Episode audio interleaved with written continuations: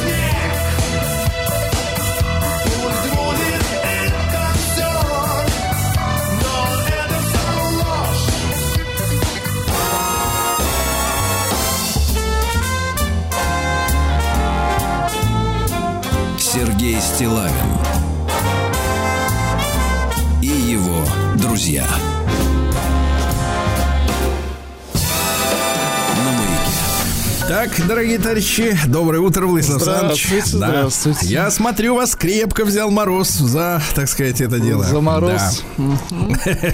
Да.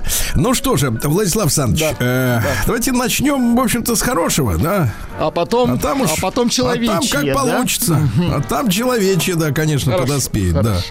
Ну, пожалуйста, как бы вот э, у нас э, в, в интернетах есть много разных мыслителей, да, не у всех у них, слава богу, хватает совести продаваться, так сказать, профессиональным юмористам и э, сочинять э, шутки ради вот этих всех выступлений клоунов, у которых, кстати, отличные перспективы. Можно и добраться до высших государственных постов, как вы видите. Э, современность нам показывает. Так вот, некоторые все-таки творят для народа и бесплатно, а народ э, оценивает и отправляет таким, как вы, я, чтобы мы, соответственно, оценили м, шутки. Вы знаете, да, в, некоторое последнее время мы пережили, ну, эм, такую волну, э, спортивную волну, когда наши спортсмены, их, правда, немного, я посчитал, сколько их там, какой их процент, какая доля, не больше, по-моему, 7, там, что-то в этом роде, или даже, или 10, но максимально, да, вот они решили получить э, иностранное, так называемое спортивное гражданство. А, да, да. Потому что люди говорят, ну, ну мы же тренировались всю жизнь, а вот э, мы же не можем за Россию выступать, поэтому мы хотим, ну мы очень хотим выступать, поэтому мы хотим выступать под любым другим флагом. За кого угодно, да, звучит так. Да, себе. просто мы профессионалы, мы не можем а, сидеть без э, дела. Вот. Таких, правда, вот я говорю, процентов 7. Я посчитал, там их э, 60 с лишним человек. Есть шахматисты, есть еще- еще ватерполистов, кстати, по-моему, нет ни одного. Но там все-таки командная история. Так вот, э, цитата такая. Прислали люди порадоваться. Все так переживают за спортсменов. Мол, они всю жизнь готовились, и поэтому им надо дать шанс выступить. Но Никто не переживает за ракетчиков РВСН. Они тоже всю жизнь готовятся, тоже заслужили шанс выступить. Причем, в отличие от спортсменов, они это сделают исключительно от имени нашей страны, под нашим флагом и под наш гимн. Очень хорошо. Хорошая мысль. Сергей Стилавин и его друзья. Так, Владислав Александрович, по следам наших, давайте, выступлений, э, так сказать, давайте визуализируем и концептуализируем. Вчера была новость у нас, мы, э, значит, она, э, каждое утро у нас есть подборка новостей из э, определенного географического пункта на карте, да, нашей страны. Вчера были у нас новости из Ишима, вы помните, да? Да-да-да.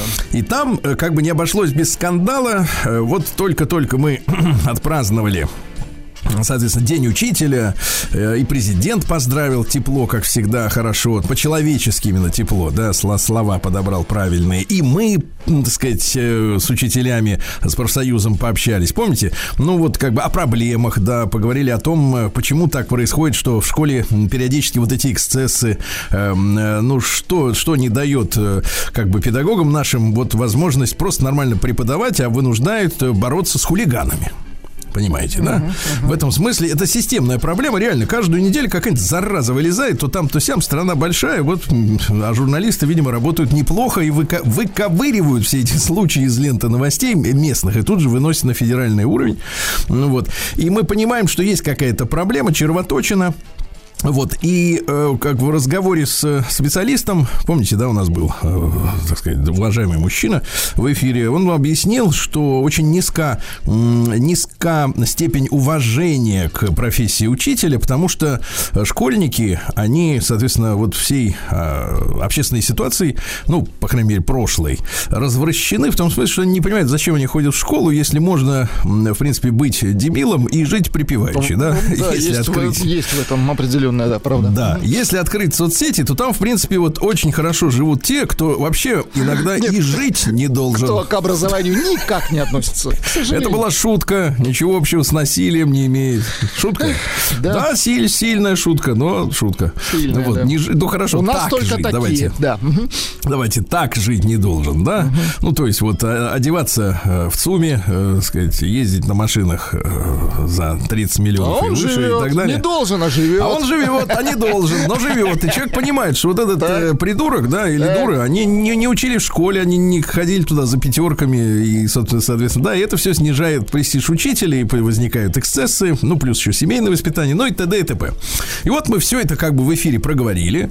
Э, По, по идее, зачем? Ну, чтобы как бы приняли меры, наверное, да, то, то- есть как бы начали закручивать гайки, э, так сказать, вот этим так называемым звездам, объяснили бы продюсерским группам на телеканалах, что не надо больше э, снимать вот эти идиотские новости про то, э, что сказала та или иная, как у нас любят говорить, певица трусами. Или в трусах, что там они говорят как. Вот и так далее. Но э, только закончили, так сказать, покончили с днем учителя. Как помните, прилетела новость из Ишима, где Значит, э, э, ну, как бы учительницу местную, молодую, поставили перед фактом э, либо стирай из э, соцсетей свои фотки, вот, либо уходи с должности педагога. И, и я попросил наших товарищей помочь добраться до вот э, соцсетей. Они до сих пор, кстати, открыты. Э, Учительница Настенька. Я с, с удовольствием посмотрел ее э, фотоальбом. Открытый, в, в открытом доступе он находится э, в одной из социальных сетей популярных российских. Вот, ничего там не закрыто. И э, замечательная такая, такая замечательная галерея э, фотографий, на которых предстает, ну, давайте скажем так, м, ну, скажем так, девушка не модельной внешности, ну, это включает в себя и рост, и все остальное. Да, но тем не менее, вот обычная такая вот девчонка, у нее там остались еще фотографии ее, скажем так, подросткового возраста, но обычная девчонка, ну, скажем так, каких у нас много, да? И вдруг, э, перешагнув, я не знаю, там по женщине трудно понять, э, сколько ей лет в тот или иной период ее жизни. Скажем, витиевато так, да? Вот, но как-то и стукнуло, и сколько там, 20, 18, не знаю, 22, непонятно. Потому что грим, он уравнивает всех в, в правах быть, быть на 35. М, Вот, она вдруг начала участвовать в фотосессиях. Вот, э, таких вот, значит, ставить правильный свет, э, одеваться, э, так сказать, поворачиваться как надо камере, да, м, краситься. Ну и ее альбом набит вот фотографиями, ну, скажем так, давайте, Владислав скажем, ну, давайте так, э, эротического, так сказать, направления. С налетом эротики, да? С налетом эротизма. Мы, как мужчины, мы имеем право дать оценку, правильно?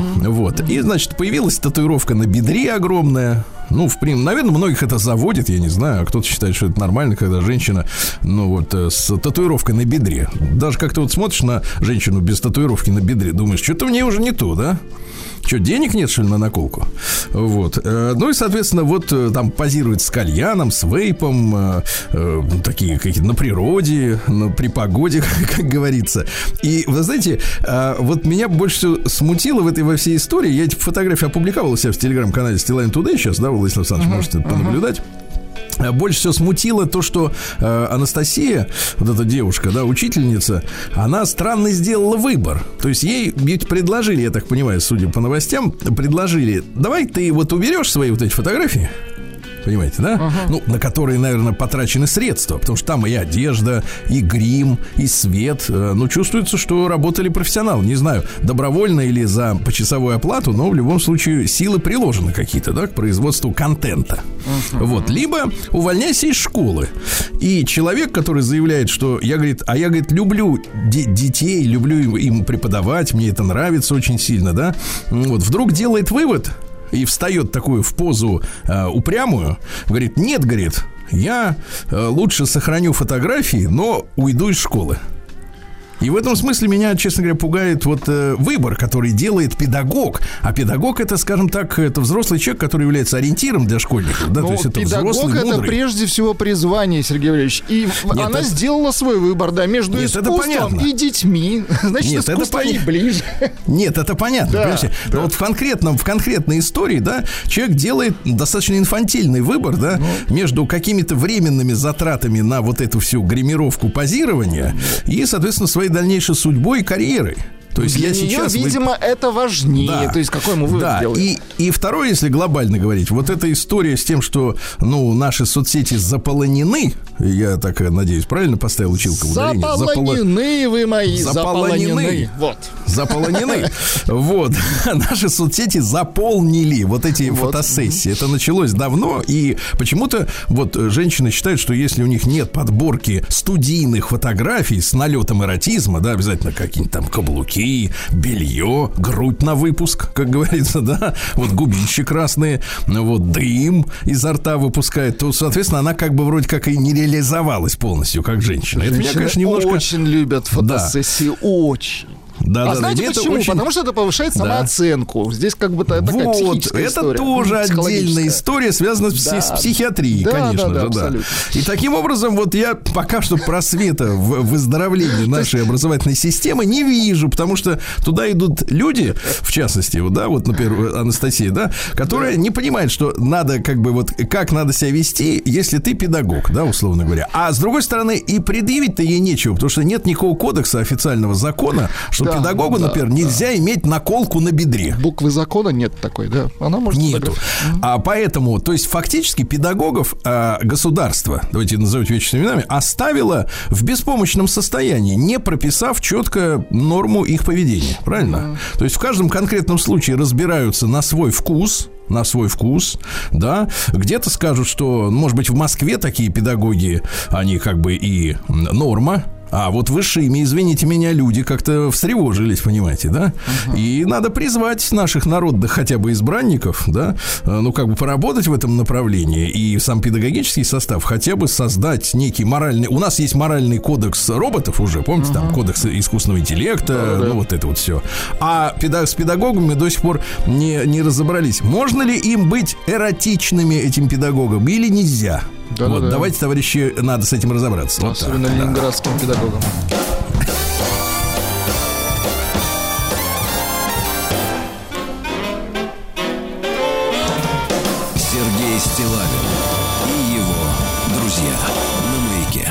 Ну и вчера э, тоже любопытный мне материальчик прислали. Владислав Александрович, не могу от вас утаить.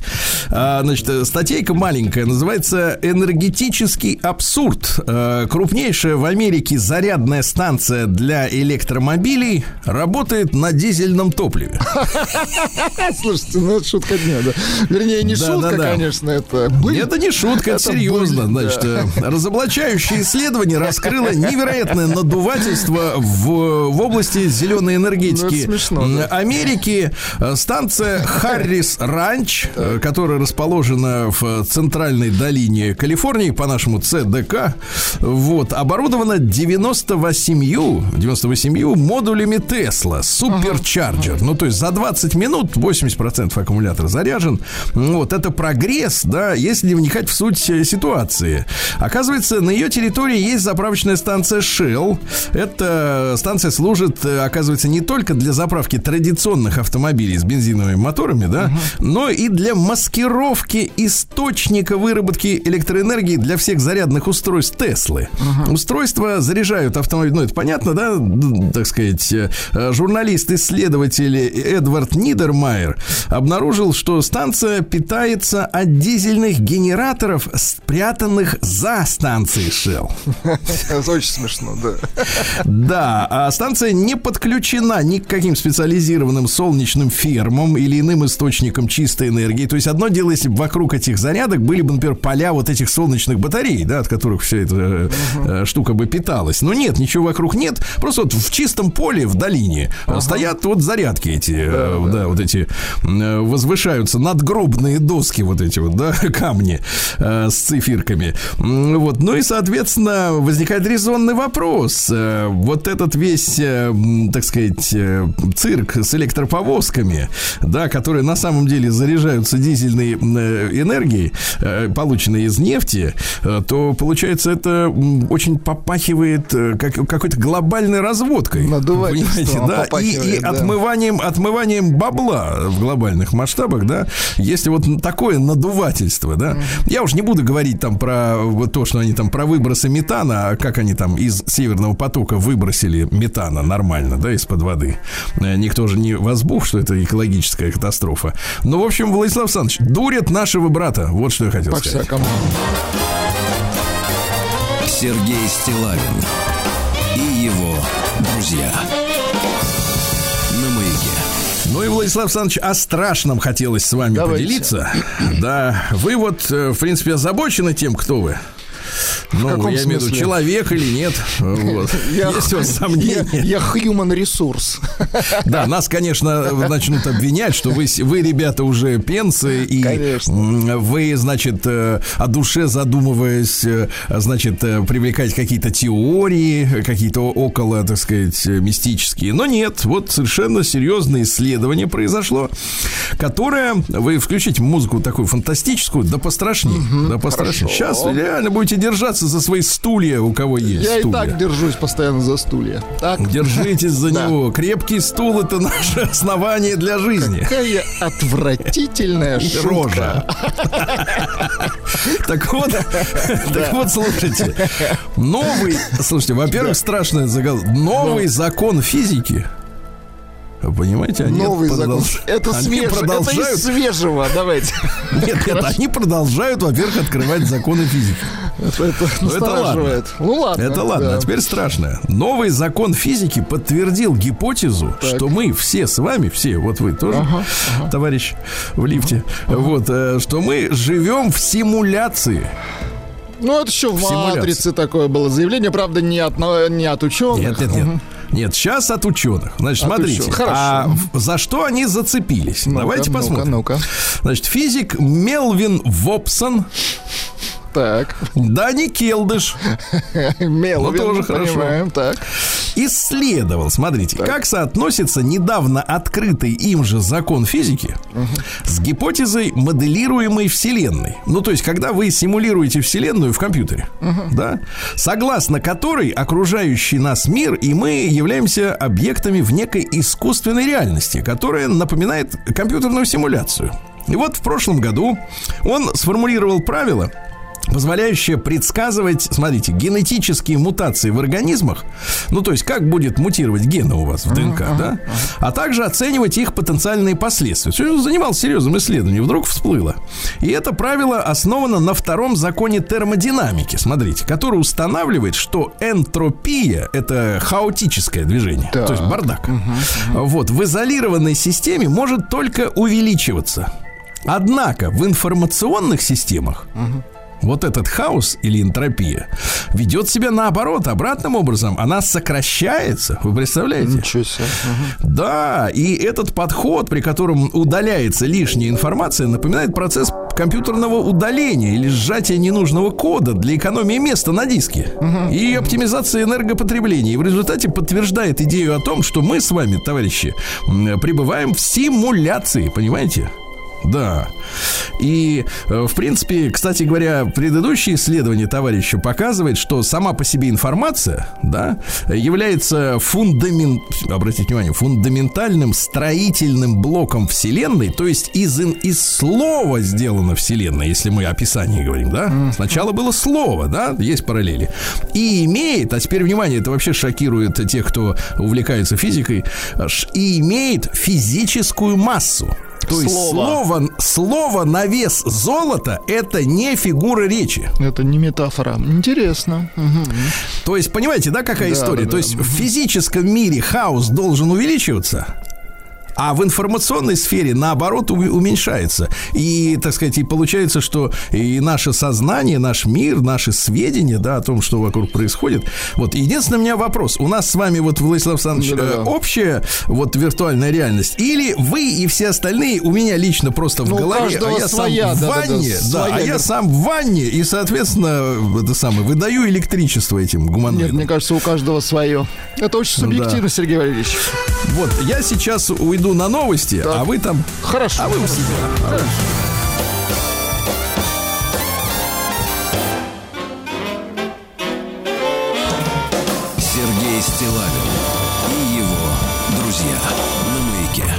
Ну что ж, дорогие товарищи, сегодня у нас 10 октября, день рождения ВКонтакте, Владислав Александрович. Да. Наши поздравления.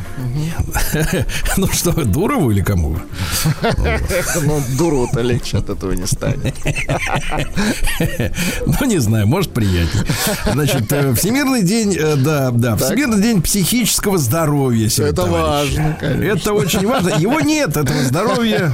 Вот. э, Если послушать лекции, в принципе, людей, э, да, таких да знающих. нет, нормально. Здоровых нет. Ну, вам же доктор Ну, сказал. называют, на самом деле, такие цифры-то неприятные. Говорят, до 40% населения того или иного, в том или ином смысле, так сказать, да. Гораздо больше. Сегодня, э, давайте, Рустам Иванович нашего поздравим. День таджикской народной музыки, день фалака. Есть у нас вот э, сказать, фрагмент? Давайте Фалак послушаем. есть, есть, да. есть. Вот он, давайте, Конечно. ну-ка.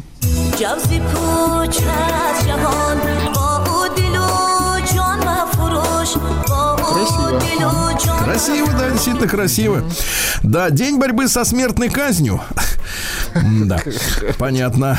День смокинга, день сумочки сегодня. Вот, сумочки. Модные Нам, мужчинам, конечно, девчонки, очень трудно поднять, понять, поднять, поднять мы поднимем, а вот понять трудно, вот какую роль в вашей жизни имеет сумка, да? Это Почему вот у вас- очень важно. Почему вот у вас рука Очень. должна быть занята, непонятно. Ну, С другой стороны, конечно, в этой руке должно быть либо ведерко, либо коромысло, либо кузовок, чтобы ходить в лес по, по грибы, по ягоды, правильно?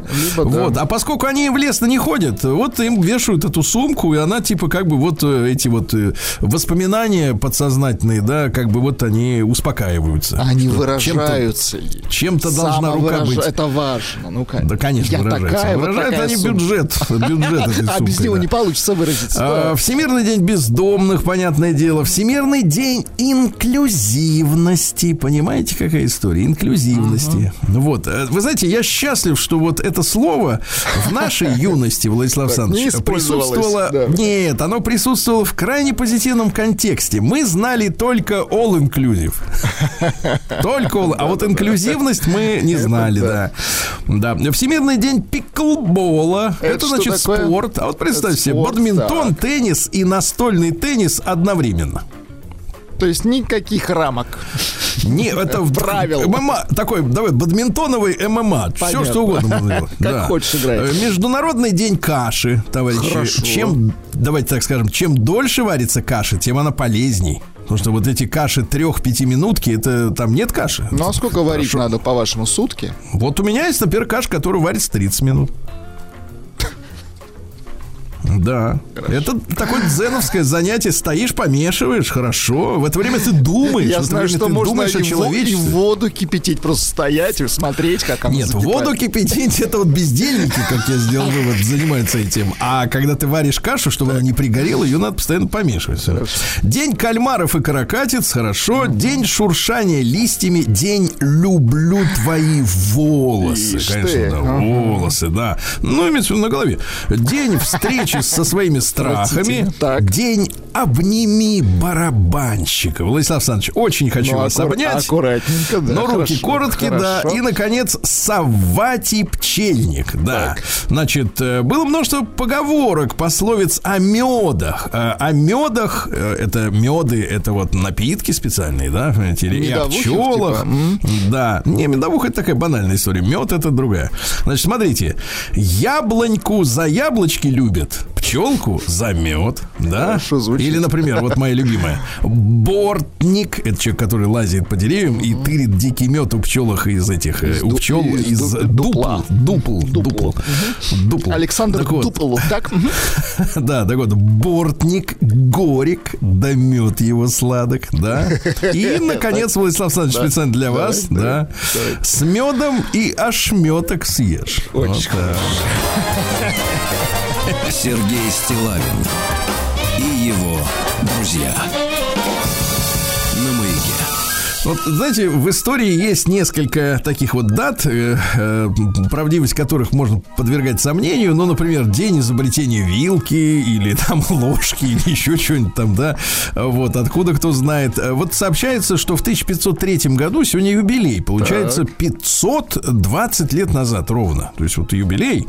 Монахи Кремля Ничего себе. видимо, столичного, впервые получили русскую водку как антисептик. Как антисептик, да.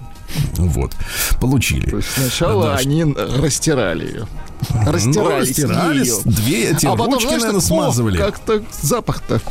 Ну, кто-то пролил, не, не в рот, не, не-. Пролил в рот случайно, когда растирал человека. Ну, смазал что-нибудь наверху, Да, на да, потолке, смазал, наверное. губы смазал, да. Ну, как и завертелось, да. А в 1684 году зародился Жан-Антуан Ваттон. Кото. Это французский художник. Кстати, советую посмотреть на его полотна. Крупнейший мастер стиля рококо. Рококо, не путать с Рококо. барокко.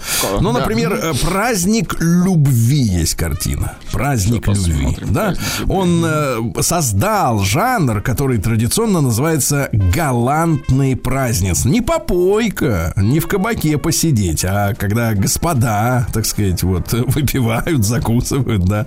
Вот, но характерные черта, черты рококо какие, дорогие друзья, чтобы вы не путали с чем-нибудь. С Это изысканность, большая э, декоративная нагруженность интерьеров. То есть, то есть не икеевский шкаф, Ну, то есть а такой весь.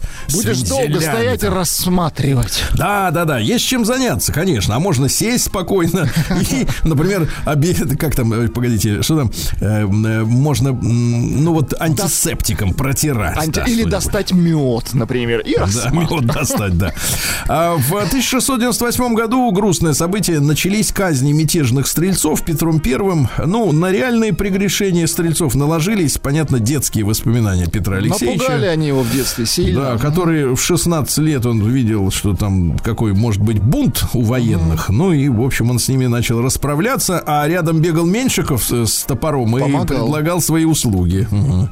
А давайте, говорит, я еще вот этому отрублю голову. Ну, очень страшная история. А в 1731, да, да, остается только выдыхать. В 1731 Генри Кавендиш родился, английский физик и химик, работал в одиночку, что хорошо. И первым получил в чистом виде, товарищи, водород. Молодец. Понимаете, да? Молодец. Вот он получил как-то его, но говорит, э, э, класть некуда, нет у нас этой Не во бы, что. к- канистры нет такой специальной, что она быстро улетучивается, да, или взрывается. Опасная вещь. В 1813 году Джузеппе Фортунито, то есть э, удачливый Фортунито. Франческо Верди родился. Ну, автор 26 опер. Есть у нас вот Верди? Верди, Верди есть. Мгм. Давайте. Что-то Как-то на Верди не похоже. Да? Вообще не похоже. не- то. Не Верди. Неправильно назван файл, Сергей Валерьевич. Ну, ну что делать? Это Верди с Россией, причем вместе, видимо, они на пару. А вы говорите в одиночку, он там все изобретал. Да. нет, это другой, который с водородом, да. Ну, соответственно, в 38 лет, э, уже это в то время была пенсия, возник роман с Джузеппино. Есть Ой, э, Джузеппе, какое помните, это имя, Друг, да, э, да. друг папы Карла Джузеппе был. Да-да-да. Джузеппе. Верди. Джузеппе, а это Джузеппино Стрепони. О, боже, какая Одна фамилия, да. Конечно. Да, певица сопранистая, да. Вот. Она к тому времени тоже заканчивала карьеру. Они поженились, э, да. Сначала жили во грехе, потом поженились. Ну, вот, а цитата какая? В искусстве, как и в любви, прежде всего нужно быть откровенным, товарищи. Да. Да, откровенным. А в 1825 году родился э, Паулюс Крюгер. Это президент Бурской республики Трансвааль, многострадальный, которую, в принципе, подавили англичане. Помните, была англо-бурская война? Да-да-да. Вот, э, буры, э, соответственно, это были потомки, ну и вообще голландцы, которые первыми освоили Южную Африку. Кстати, из разговоров с местными я понял, что, в принципе, э, чернокожего населения там было немного. э, Но, в общем, буры, грубо говоря, голландцы По су- по сути, высаживались они, да, мгм. Высаживались с юга, а потом уже на, так сказать, как говорится, все готовенькое пришли племена с севера, то есть сверху, с Африки. И поэтому говорить там о коренном населении, большом коренном населении не приходится. Вот. Но потом самое главное, что приехали британцы, они поняли, что здесь есть и уран, ну, уран позже, конечно, но главное, что алмазы и прочее, прочее. Ну, они же хищники. Они И тут стали начали- коренными жителями. Они придумали специально для э, голландцев концлагеря, где морили голодом и детей, и женщин, там тысячи погибших. Ужас. То есть вот, э, когда мы говорим концлагерь, ребята, ну, выкиньте из головы, что это придумал Гитлер. Это придумали англичане. К огромному, э, так сказать, и... Но они даже, наверное, об этом не сожалеют, мне, так- мне так кажется. Это вынужденная мера у них, да? В 1853 состоялась первая встреча э, вот как раз Рихарда Вагнера и Ференца Листа. Вот есть у нас... А организовала встречу 15-летняя дочка Листа Козима. Не путать с Козима Медичи. Вот. Она вообще собиралась замуж за дирижера Бюлова. Фон Бюлова. Так, ну что А, Ученика случилось? Листа. Но тут, говорит, входит Вагнер. Так. И она прям вся вот прям обомлела. Какой мужчина был, а? И спустя 17 лет он стал ее мужем. Представляете, он ждал, ждал, ждал и дождался. Какая любовь. Вы кого хотите, Листа или Вагнера послушать? Я хочу, конечно, Вагнера, потому что, давайте, входит мужчина. Давайте. Да. О, от, от этого не уйти, Сергей Валерьевич. Ну, понятно. А вот Листа тогда Есть, давайте. есть вот. грезы любви Давай. композиция. Да.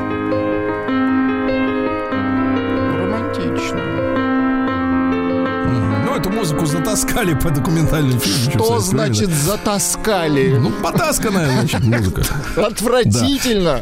И в 1861-м Фритьев Нансен, норвежский полярник, исследователь, который после окончания Первой мировой войны придумал, так сказать, паспорта для людей, которые остались без родины в результате вот этой геополитической катастрофы. Да.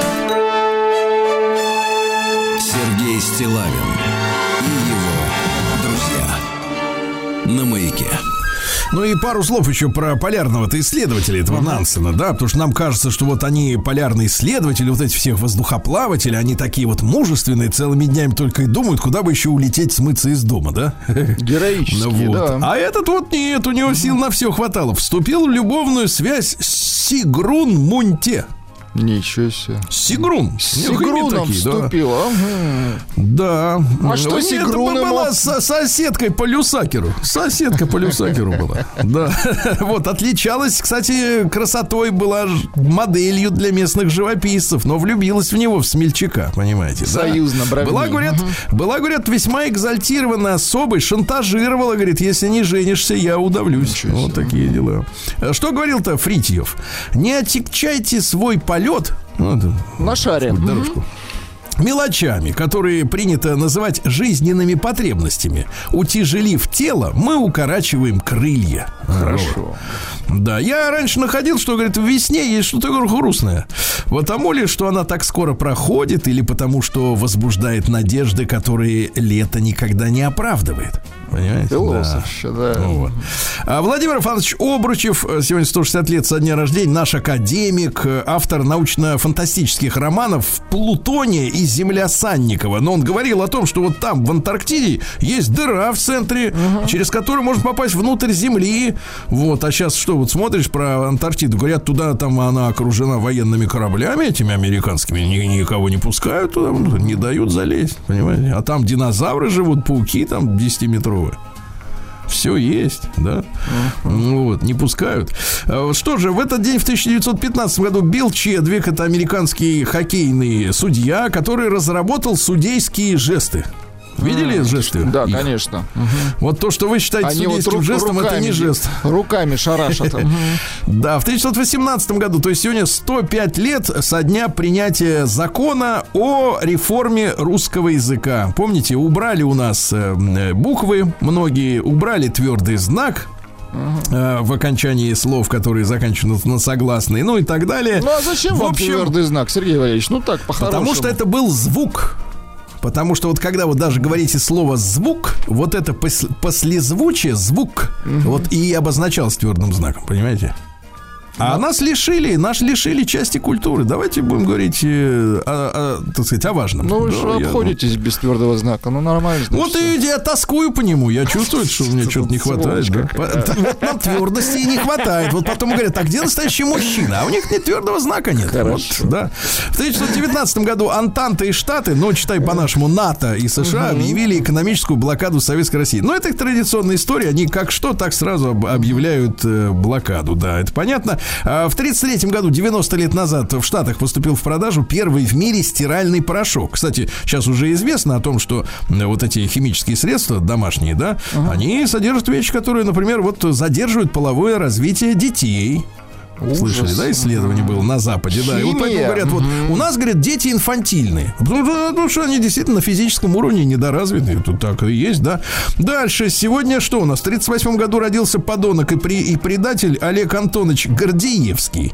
А В, в, в звании полковника первого управления КГБ предал родину. И в 85 году его америкосы, значит, соответственно, в багажнике автомобиля в дипломатического перевезли в Финляндию. А не так давно сама королева, незадолго до своей смерти, наградила его, м, так сказать, э, орденом, э, значит, соответственно, орденом Святого Михаила. За заслуги. Понимаете, да? Понятно. Очень, он очень многих сдал, предал, из-за него наших агентов, э, наших, э, так сказать, разведчиков пытали, в том числе вот Алексей Козлов, наш про- прославленный агент, был арестован, арестован в Южноафриканской республике, его там зверски пытали, ну, в общем, страшная история, многих предал, подлец. А какая история-то? Слушай, как его прошляпили, что интересно? А, наши поняли, что есть крот, и, значит, поняли, что это он. Его вызвали из США, типа для на совещание. Он реально прилетел из США. То есть а, его допрашивали, он не раскололся.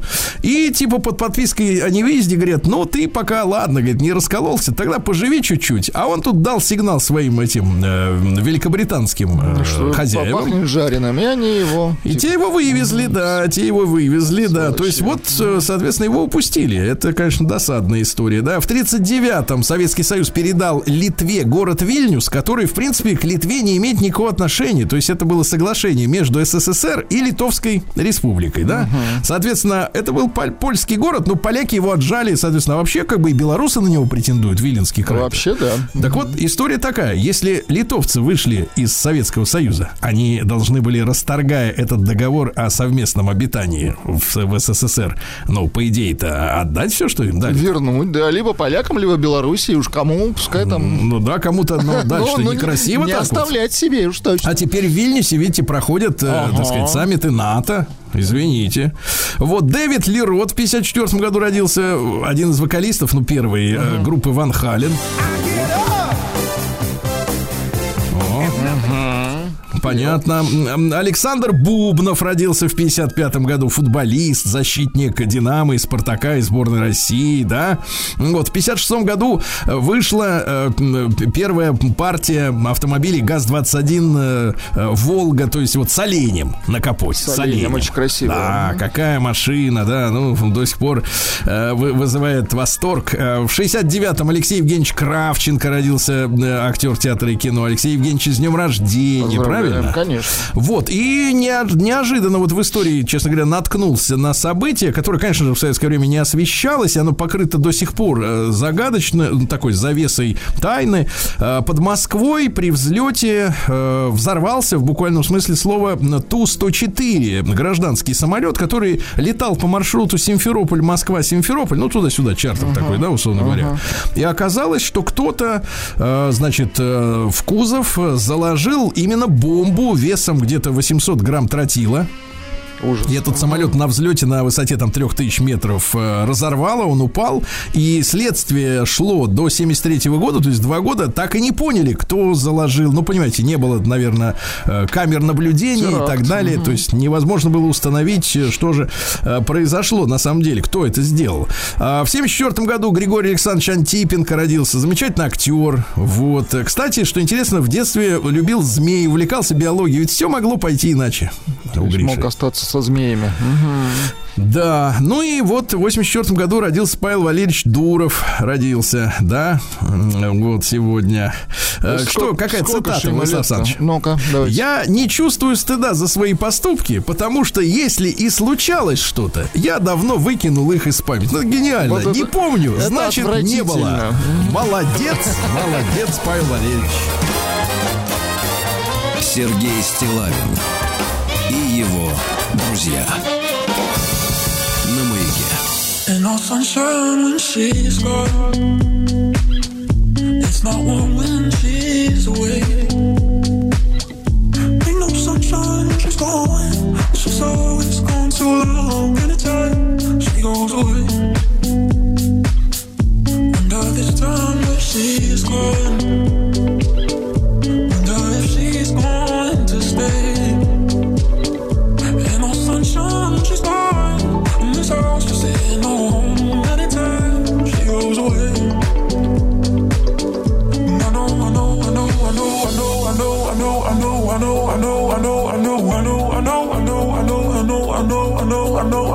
I know, I know, I know, I know, I know, Yeah, I'm leaning young, getting love, but ain't no sunshine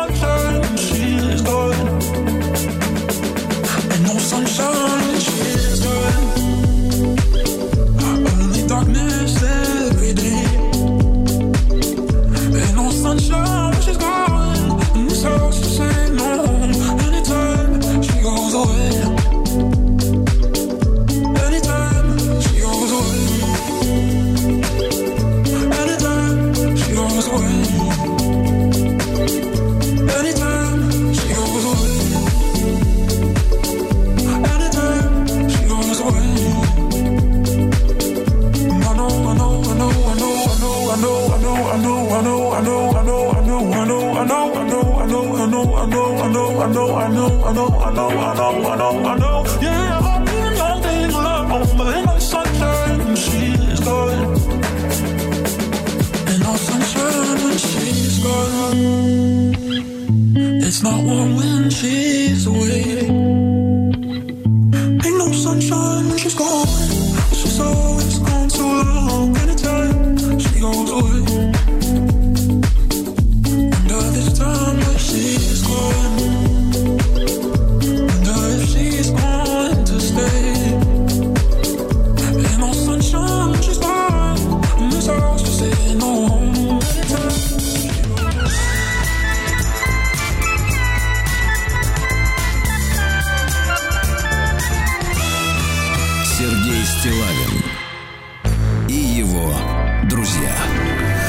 Что же, товарищи, зима постучалась нам в спину предательски, да? Вот, подморозил Владислав Санча. А как в- на Калужской-то земле обстоят дела? Мне кажется, Да. а там она уже не только постучала, но и вошла. Минус два идет снег. чтобы песней своей помогать вам в работе, дорогие мои. А, Калужане, да, конечно, они самые, да. А, Калужский стриж Жорик уехал в Геленджик. Или улетел все-таки. Нет, уехал в коробочке. Хорошо, уехал в хорошо. коробочке. Замечательно. В Калуге бизнесмены пытались подкупить сотрудника оборонного предприятия ФСБ. Взяли, так сказать, с поличным. Пытались 30 миллионов дать, чтобы сокрыли нарушение договорных обязательств в рамках исполнения гособоронзаказа военного. Это мерзость. В Калуге Минздрав вычислил владельца, выбросившего на свалку вакцину от гриппа. Вот, Тоже видите. мерзость, 10 согласен. человек потравились грибами. Вот, не то собрали, да. Ну что дальше интересного? Э, Калужанин нанял грузовичок, да и в темноте ночной украл бытовку с кладбища со всем имуществом внутри. Очень она ему Ловкач. приглянулась. Мгм. Да. Житель Подмосковья накупил фальшивых рублей и приехал их тратить в Калугу. Шиковал, да. В Калуге документы по капитальному ремонту дома выкинули на помойку. А зачем они? Отвратительно. Да. Говорят, что в Калуге остров стал мусорный вопрос. Остров в смысле... Да. Жалуются люди на стихийные свалки. Да. А Калужанин, давайте о хорошем. Выиграл Давайте. конкурс «Директор года России 2023». Господин Макрушин выиграл. Поздравляем, поздравляем. Да, директора. поздравляем. А, 37 калужан поменяли фамилии в сентябре. А, причем вовсе не после свадьбы. Это не самое. Сейчас женщины не меняют фамилии. Вы знаете, Владислав Александрович. Да. Калужане предпочитают менять свою фамилию на родовую фамилию. Понимаете? А, а я То есть, думал, а по- на самом-то деле, например, я Вертинской. Нет, я примеру, подумал, что да. их разыскивает полиция, поэтому... Да, в Калуге выбрали лучшего дворника. Им стал Евгений Семенович Романов. Видите, какой замечательный Фамилию дворник, тоже, наверное, сменил. Так, Ну да, хорошая фамилия, да. Ну и в Калуге появились детишки с интересными именами. Ну, какие появились? Ну, например, такие де- Так, детишки, да. Эмилия. Аделина. Агриппина. И, Агриппина. наконец, даже, и, видимо, эта женщина, я не могу понять, честно говоря, вот так вот сходу, с кондачка. И женщина по имени Милик. Симбы нет. Симбы ноль.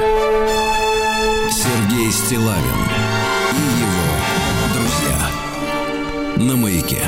Так, ну что у нас интересного? В Ярославской области за сообщение о плевках начали платить до 70% штрафа тому, кто доложил о плевке нарушителя. Вот видите как. Тому, кто Правда, сдал нарушителя. а, да. Значит, журналисты, это коммерсант сообщает, они называют их, доносчиками. Но, товарищи, э, хватит жить перестроечной реальностью. Это не доносчики, это люди, которые борются за чистоту общественных мест. Что вы со своими вот этими перестроечными понятиями? Хватит огонек листать на подшивку э, вось- 80-х годов. Так вот, э, э, за отправление надобностей, за плевки в общественных местах, э, за выкинутый мусор мимо урны штраф. Первый раз полторы штуки. а если второй раз, то 3000 рублей. Но надо зафиксировать на видеокамеру, как он это сделал, естественно, да. Так что, товарищи, вперед до 70%, слушайте, с полторахи, то есть, что, получается, тысячу с лишним, правильно, рублей. Неплохо, да. Нормально можно подняться, в принципе, на этих, на пле- плюющих. Легендарный олимпиец Аберхольцер назвал причину спортивного отставания России. Говорит, что нам не хватает спортивных объектов мира. Слушайте, сколько мы уже построили этого мирового? У нас Олимпиада прошла. Понастроили вам. А этим все не мало. хватает. Мгм. Россия, всю страну что хотите застроить а, объектами. Российские аналитики выяснили, что граждане с высшим образованием счастливее остальных. Да ладно. Не, знаю, надо проверять. Да, давай, давай, слушайте, они туда-сюда. Э, Россиян предупредили о крадущих деньги андроидных приложениях для смартфонов. Они маскируются под службу доставки. То есть, например, чтобы вам молочко принесли, арбузик там, а по-тихому потом раз-раз и стирает, да. Отвратительно. Да, у вас денежки со счета. Э, Российская разработка позволит использовать систему Face ID, ну, то есть опознавание по морде. Вот. э, Даже на самых слабых смартфонах. То есть обычно требуется мощный процессор, чтобы обработать э, быстро лицо. А в Миссис э, можно, я так понимаю, что они и в Nokia кнопочную могут эту Да-да-да. штуку теперь Молодцы. была бы камера, была бы камера, да. Расходы на патриотическое воспитание в следующем году увеличат в 10 раз. Это хорошо, правильно? Это очень хорошо. Главное, главное в правильные руки финансирование отдать, да? В. России. Испытали первый прототип водородного судна. Я тут разговаривал со специалистами, говорю, что все носятся-то с этим водородом. А оказывается, у водорода есть очень высокий, ну, so- сказать, КПД. То есть он э, очень, ну, практически без остатка переводится в движение, то есть энергия, заложенная в водороде, да, потому что, например, у, м, так сказать, у дизельных моторов сколько там, 45 КПД или с 50, но не больше, а у водорода почти 100. То есть раз, Круто. чик и готово. А производительность труда, вот постоянно нас мучают тем, что у нас низкая производительность труда. Кто, где, как вы считаете-то? Смотрите, производительность труда в России показала самое резкое падение за 14 лет. Слушайте, пашут в три смены оборонные заводы, а вы нам говорите, что у нас упала Ну, производительность конечно, труда. а Вы сколько чё? психических. Ну, не слушайте, верю. Знаете, как правильно, тяжело? как Конечно. Галилео. Не верю. Или что он там сказал-то? А, Назван самый э, массовый автомобиль, с которыми россияне не хотят расставаться. То есть ездят до последнего. На первом месте Kia. Очень нравится людям, да. А, Самые собачьи города России названы. Москва, Питер, э, дальше Тольятти, Воронеж, Краснодар, Кострома, Пермь. Там собачины на каждом углу, да.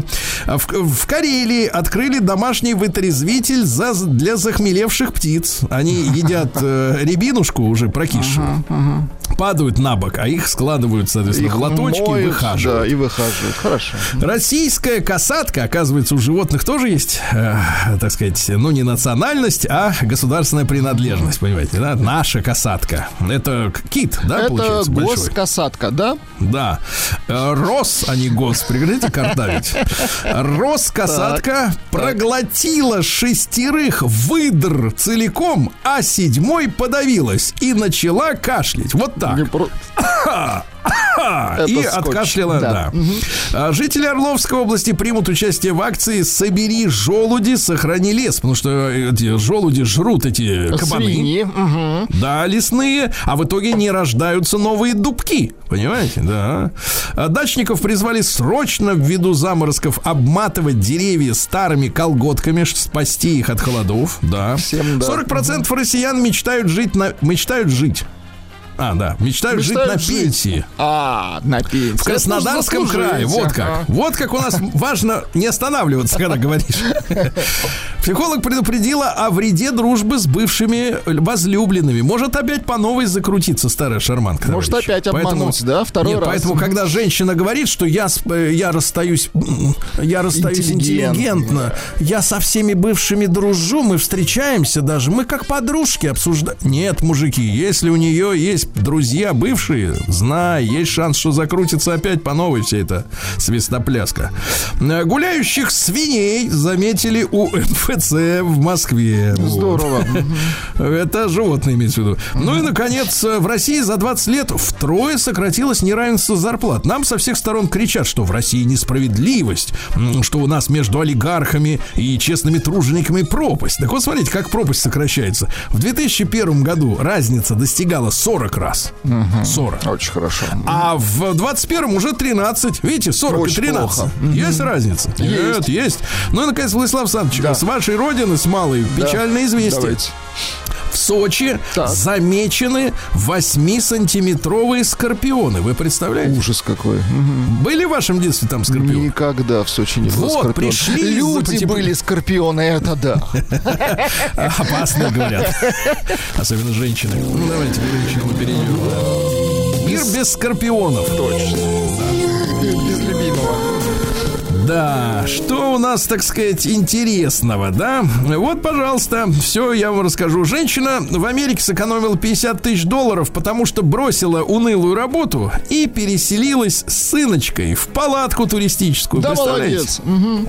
Да, занимается вязанием, делает вещи на заказ, не платит никому никакую коммуналку и нормально живет, да. Супруга миллиардера Лебедева Лена Перминова, красивая женщина, да и, знаете, и миллиардер красивый. Да. Так, все Да, сошлось, таким да? Все сошлось. И умный, и красивый, и богатый. Ну, жить бы Вот. дожить, да? возмутилась, Так. возмутилась желанием не рожавших женщин увеличивать груди. Да, вот, да, действительно. А у нее самой четверо деток, кстати говоря. Вот есть за что уважать, да. Критик соседов считает, что Алла Борисовна предала давшую ей всю родину. Мы Вот соседову верим. Мгм, Он тертый он калач. критик. Да. Да. Дальше. Студентку в Америке лишили стипендии за то, что она в соцсетях выкладывала видео со своим танцем тверк. Тверк это страшный Это негритянский танец. Надо трясти задом. Вот. Я думаю, что, в принципе, если бы, конечно, она была бы не совсем белой, то ей бы, конечно, бы, наверное, бы не, не прилетело бы. Конечно. Но п- прилетело, да. А что дальше, Владислав Александрович, оплакиваем наши шедевры советские. Добрались до Ивана Васильевича. Что такое? Опять Снимается- переделывать будут. Снимается фильм «Иван Васильевич меняет все». Меняет пол. Отлично.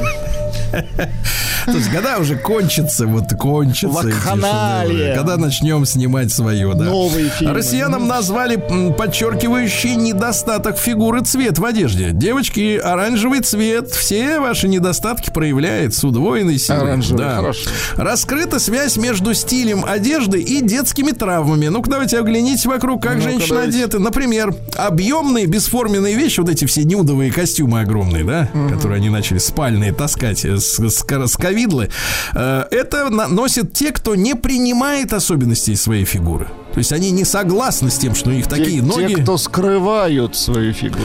Да, им не нравится она. она их- это не мое, говорит она. Не мое. А на тех, кто постоянно носит одежду с детскими рисуночками, стразиками, рюшами. Это вот это инфантилы. Инфантилы, да. Ну, а если все носят только черные, плюс много золотища на пальцах, на шее, да, везде золото в ушах, это комплекс и неуверенность в себе. Видите, здоровых нет, Владислав Александрович, да? Жаль. Ну и что еще любопытного? И, наконец, гениально, давайте. А, фотографы раскрыли способ выглядеть идеально на снимках. Надо улыбаться глазами. Надо выйти из кадра, Сергей.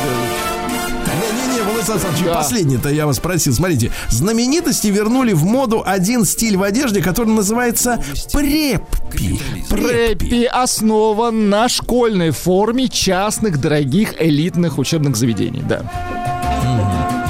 Ну, Ну, в общем, костюмчики школьные, ну, то есть... Да. Ну, давайте, капитализм. Капитализм, Э, э, В Англии женщина рассказывает, что ее преследует бывший муж-призрак, с которым она развелась. Неплохо. Но она с ним вступала в связь, вот в греховную. Признаком.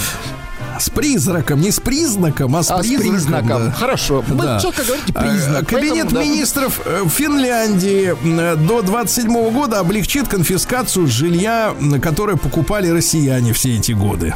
Вот. Ну, сначала они, э, отменив вместе со всем Евросоюзом платежки банковские, лишили возможности владельцев оплачивать коммуналку и налоги, да?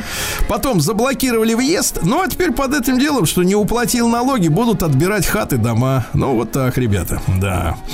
Ученые нашли связь между усталостью и пространственным мышлением. Оказывается, если вы сильно утону- утомились, то ориентироваться, например, в лесу вам становится легче и проще. Представляете? Хорошо. Да, вот так-то.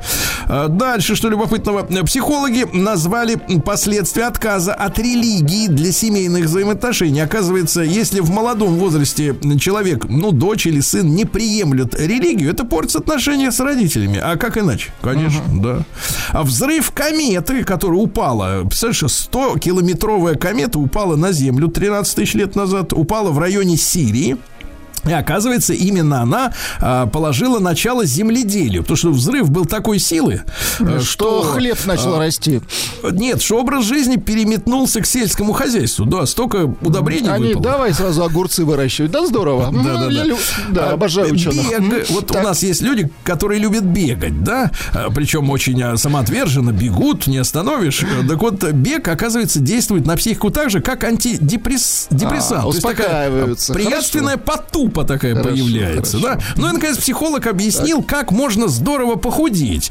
Он говорит, что если, например, вы правша, то есть обычно держите вилку в правой Ага. руке, Вы вы, левой, попробуйте да? есть левой. А если, если будете есть ногой, Да, то, да, в да. принципе, можете еще, еще быстрее. Можете можно. умереть с голода.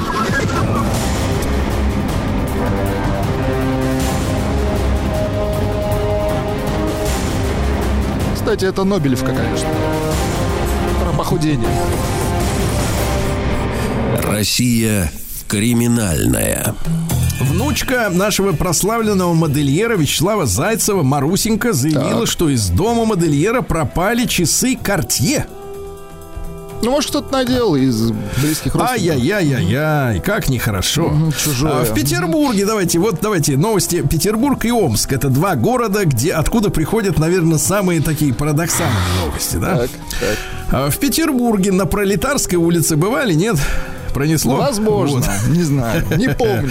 Давайте, женщина Так. около полуночи. Давайте представим себе эту ситуацию. Полуночь, А, ей Петербург. понадобилось срочно выйти из дома. Но ключи она найти не смогла.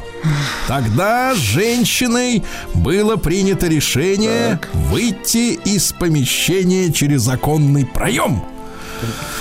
Выйти вон. В окно. итоге сотрясение мозга, перелом бедра левого предплечья. То есть решение Принято- было неправильно. было принято решение. Так в полете уже поняла, что решение неправильное. Глав, давайте пожелаем здоровья. конечно, Главный раввин конечно. России Бер Лазар упал во время танца с Торой, попал в больницу, сотрясение мозга, товарищи. Вот так вот, да. Э, ФСБ завело дело на бывшего игрока «Что, где, когда». Был такой, терся там такой Илья Новиков, такой всегда серьезный такой, носатый, помните? Не помню. Ну, возможно, кто-то терся. Там Да. много терлось. Я тоже смотрел людей. эту передачу, думаю, вот вроде наши люди, а- а вроде не А совсем. вроде да, Александр? странно говорят. Вот, не все наши, не все. Вот это не наш, вы знаешь, в тероборону записался в Киевскую.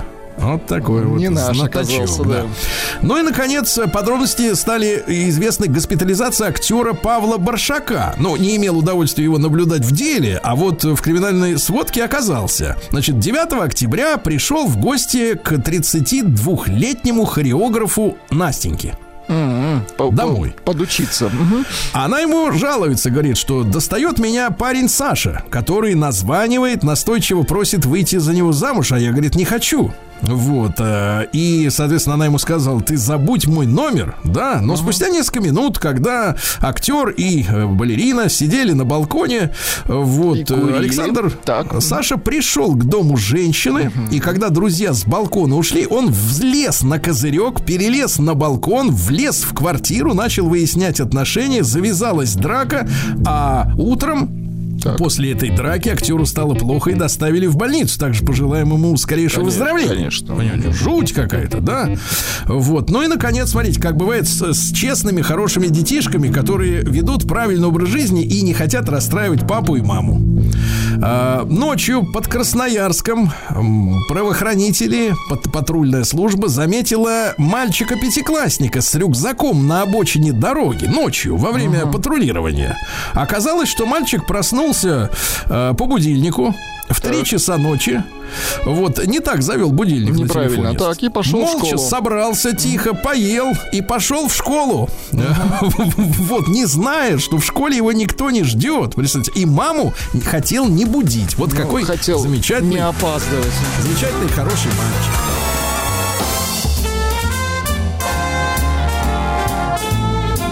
Сергей Стилавин и его друзья.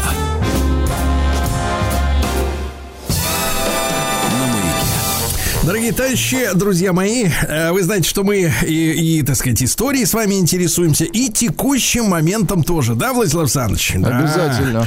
Конечно, и резонансные новости нас тоже интересуют. э, Вот, и э, на днях, несколько дней назад, увидел я сообщение а, со ссылкой на депутата Яну Лантратову. Она была у нас несколько раз в эфире, да, обсуждали мы разные истории. Яна Валерьевна является первым замом э, комитета, зампредседателя комитета Государственной Думы по просвещению, да.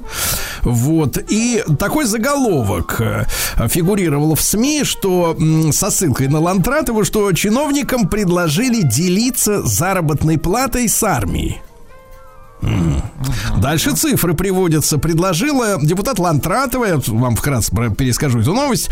Депутат Лантратова предложила государственным служащим перечислять 2% заработной платы на нужды специальной военной операции. Э, В Госдуме предложили ввести добровольную подписку. Подписка это называется «Вклад в победу», по которой чиновники могли бы ежемесячно перечислять по 2% зарплаты на нужды спецоперации. Об этом сообщает ТАСС э, со ссылкой на письмо депутата Яны Лантратовой на имя премьер-министра Михаила Мишустина. Э, В тексте указано, что мера должна коснуться депутатов Государственной Думы. Вот что интересно, да? Ну, новость приличная, да, такая яркая. И я, соответственно, попросил об аудиенции с Яной Валерьевной. Вот, но она не смогла быть лично, у них там заседание, поэтому она любезно записала ответы на мои вопросы. Таким образом, у нас с вами интервью сейчас прозвучит в нескольких частях. Я попросил Яну Валерьевну ответить на мои вопросы, да. Ну и первым делом я задал такой вопрос э, в средствах массовой информации. Яна Валерьевна прошла, э, прошли сведения, что вы предложили государственным служащим выделить 2% зарплат на поддержку СВО. Все ли верно поняли и написали журналисты? Давайте послушаем ответ. Знаю, что многие коллеги и так финансово помогают проведению спецоперации, но также часто слышу и то, что люди хотели бы помочь, но частным фондам не доверяют, боятся, что деньги могут не дойти или попадут в руки мошенников. Поэтому предложила дать возможность это делать централизованно через Государственный фонд «Защ- «Защитники Отечества», который создан а, президентом Российской Федерации. Его филиалы уже есть и работают во всех регионах страны. Никто насильно требовать сдавать эти средства не будет. Это добровольная история для тех, кто хочет помочь, но не знает как, ну, не доверяет частным сборщикам. Вот, уже, да, появились подробности. А, у меня следующий вопрос к Яне Валерьевне. Это был призыв вот э, ко всем госслужащим, включая учителей, или речь идет только о высокопоставленных чиновников с крупным доходом, то есть, ну, например, о депутатах и министрах и прочих уважаемых э, товарищах?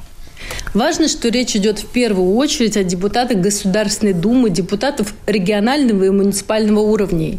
То есть госслужащих, занимающих должности, отнесенные к категории руководителей, именно руководящей должности, а также, что важно, руководителей государственных корпораций и федеральных бюджетных учреждений. Тем госслужащим руководителям, в чьих семьях средний душевой доход на каждого члена семьи превышает, ну, например, размер трех прожиточных минимумов. То есть людей с определенным уровнем дохода. В России множество людей, желающих внести свой посильный вклад и помочь людям на новых территориях, помочь нашим ребятам в зоне СВО. Но государственные служащие, конечно, должны быть в авангарде патриотического движения. Но важно, повторюсь, никакой речи нет Ни в коем случае не об учителях, ни о госслужащих, у которых низкий уровень заработной платы. Ни в коем случае. Мгм. А ну, я поинтересовался, почему именно 2%? Да, почему, например, не 3, не 4, не 5? Э, Вот как такая цифра сформировалась? Важно, что речь идет в первую очередь о депутатах Государственной Думы, депутатов регионального и муниципального уровней. То есть госслужащих, занимающих должности, отнесенные к категории руководителей. Именно руководящей должности, а также, что важно, руководителей государственных корпораций и федеральных бюджетных учреждений. Тем госслужащим руководителям, в чьих семьях средний душевой доход на каждого члена семьи превышает, ну, например, размер трех прожиточных Слушайте, мы минимумов. э, не То тот есть ответ слушаем. Извините, Сергей Валерьевич. Вот он. ответ. Взяли минимальный процент специально, чтобы большее количество людей захотело внести свой вклад в победу. Ну, конечно, если кто-то захочет пожертвовать больше, у них должна быть такая возможность сделать это через Государственный фонд «Защитники Отечества». И важно, не нужно создавать еще один фонд, он уже существует. Мгм, Вот теперь правильно. Мгм. Как бы нам не перепутать Да, ответы, да, Владислав Александрович, а да-да-да. то ведь, э, видите, может, может оказаться такая неловкая, Неловкая ситуация. ситуация, да. Неловкая ситуация. А, да, со мной вы часто попадаете Ну, в такие потому что ситуации. да. Так вот, следующий Давайте, вопрос, товарищи. давайте. Означает ли, я спросил э, Ян Валерьевну Лантратову, да, э, депутата Государственной Думы, не просто депутата, а первого заместителя председателя комитета Госдумы по просвещению, напомню, о чем речь идет, она предложила 2% от зарплаты руководящим чиновникам, руководящим перечислять э, фонд поддержки СВО.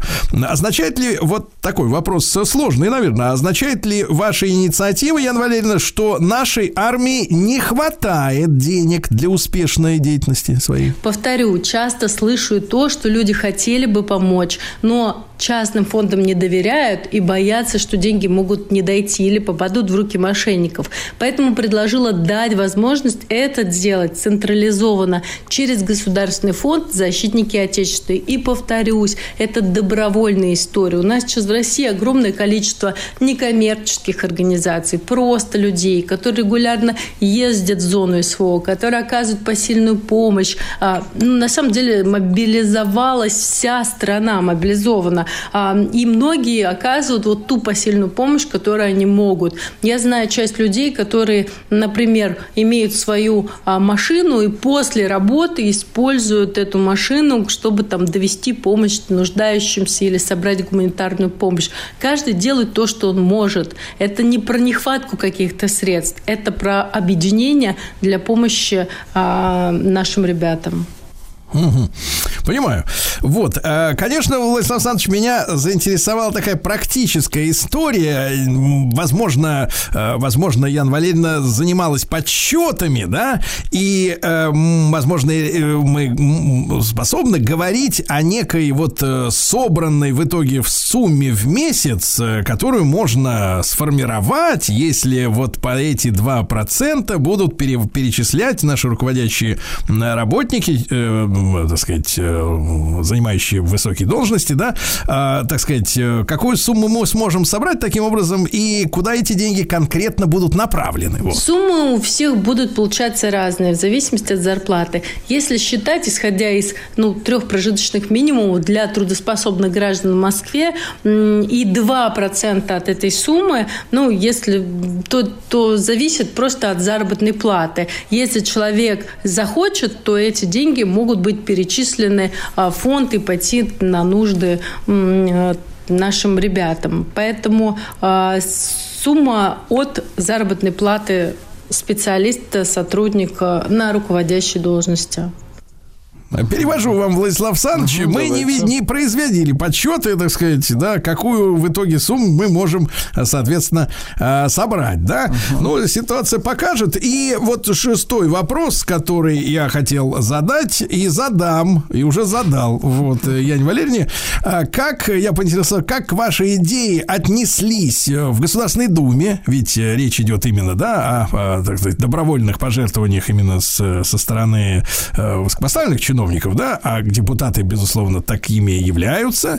И когда можно ожидать реальных решений, имея в виду, что э, Ян Валерьевна не просто выступила с таким публичным заявлением, но и направила на имя премьер-министра соответствующее письмо, да, по которому, э, ну, какое-то официальное решение должно быть принято. Вот об этом я ее попросил нам рассказать. Коллеги по фракции поддержали и, честно говоря, даже не сомневалась в этом. У лидера нашей партии Сергея Михайловича Миронова жесткая позиция «все для фронта, все для победы». Кстати говоря, это не первый раз, когда мы уже перечисляли средства на помощь, на, мы перечисляли средства на фонд э, доктора Лизы э, и в других под, э, разных благотворительных мероприятиях участвовали в обязательном порядке все депутаты фракций, и они были готовы. Мнение всех депутатов всей Госдумы я, конечно, не знаю, но те, с кем удалось обсудить, и буквально сегодня общалась с вице-спикером от одной из парламентских а, фракций, выступают за, готовы перечислить деньги и поддержать.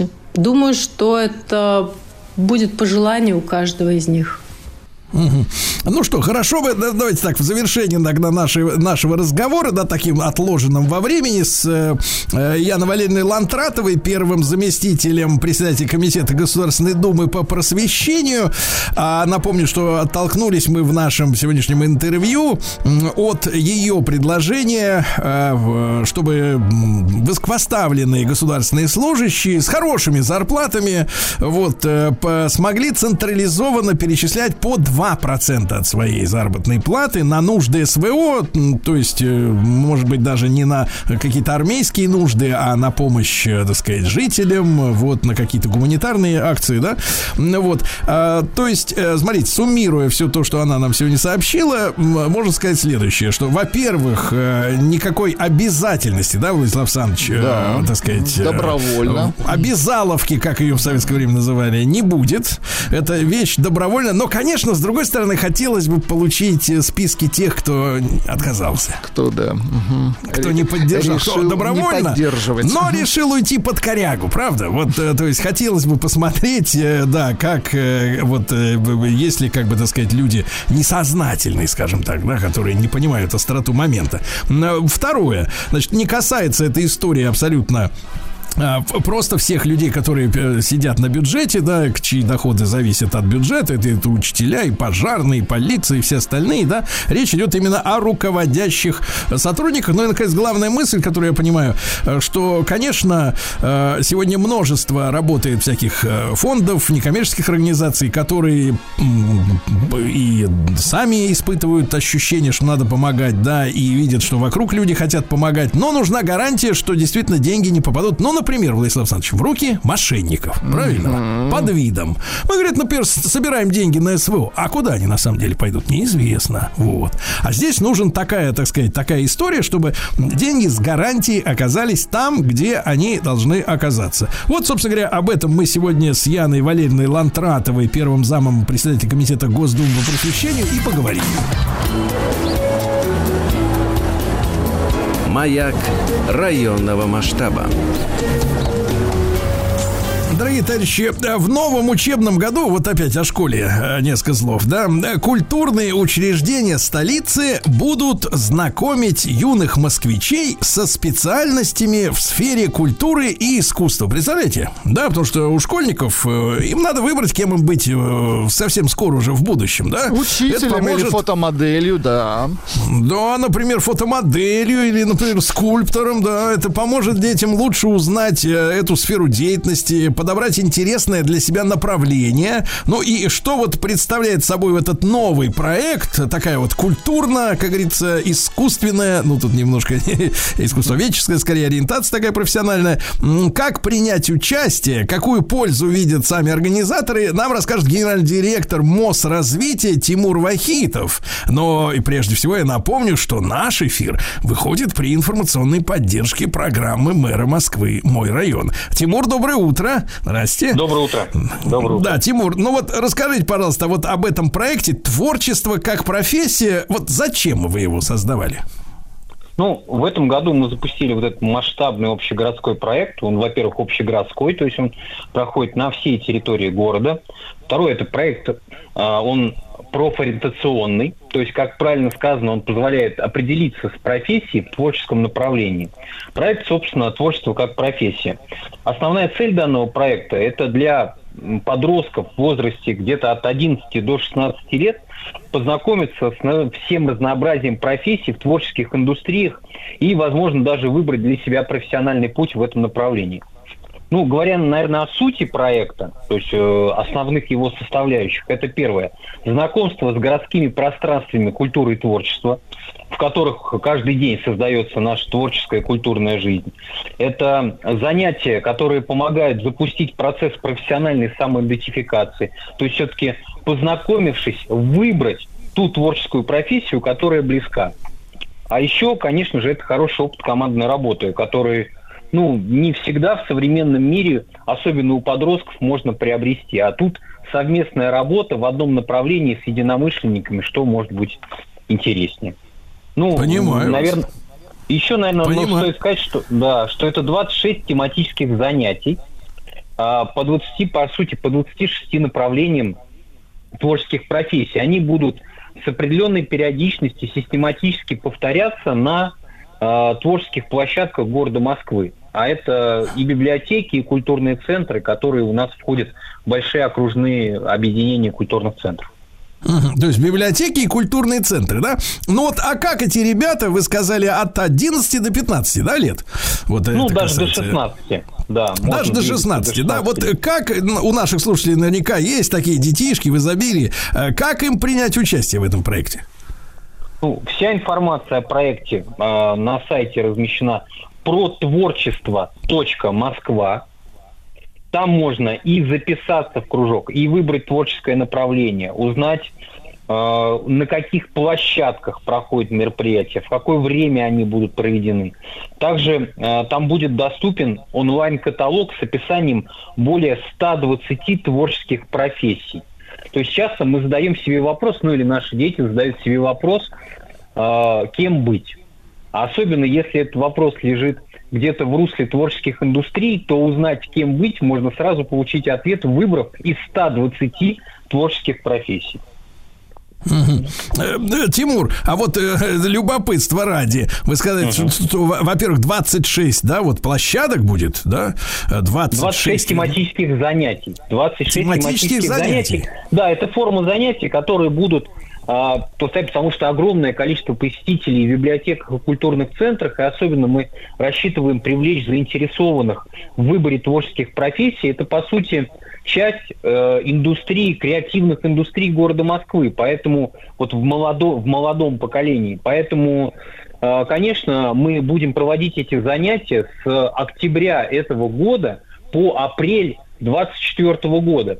И эти 26 занятий – это формы, которые будут повторяться на разных площадках, чтобы каждый при желании мог их посетить и даже неоднократно. То есть каждая из этих э, вот э, 26 да, занятий, каждая, это одна Да. профессия, да, я так понимаю? Вот, Да, есть, да, Из тех верно. 120, которые, в принципе, вы насчитали как творческие профессии, да?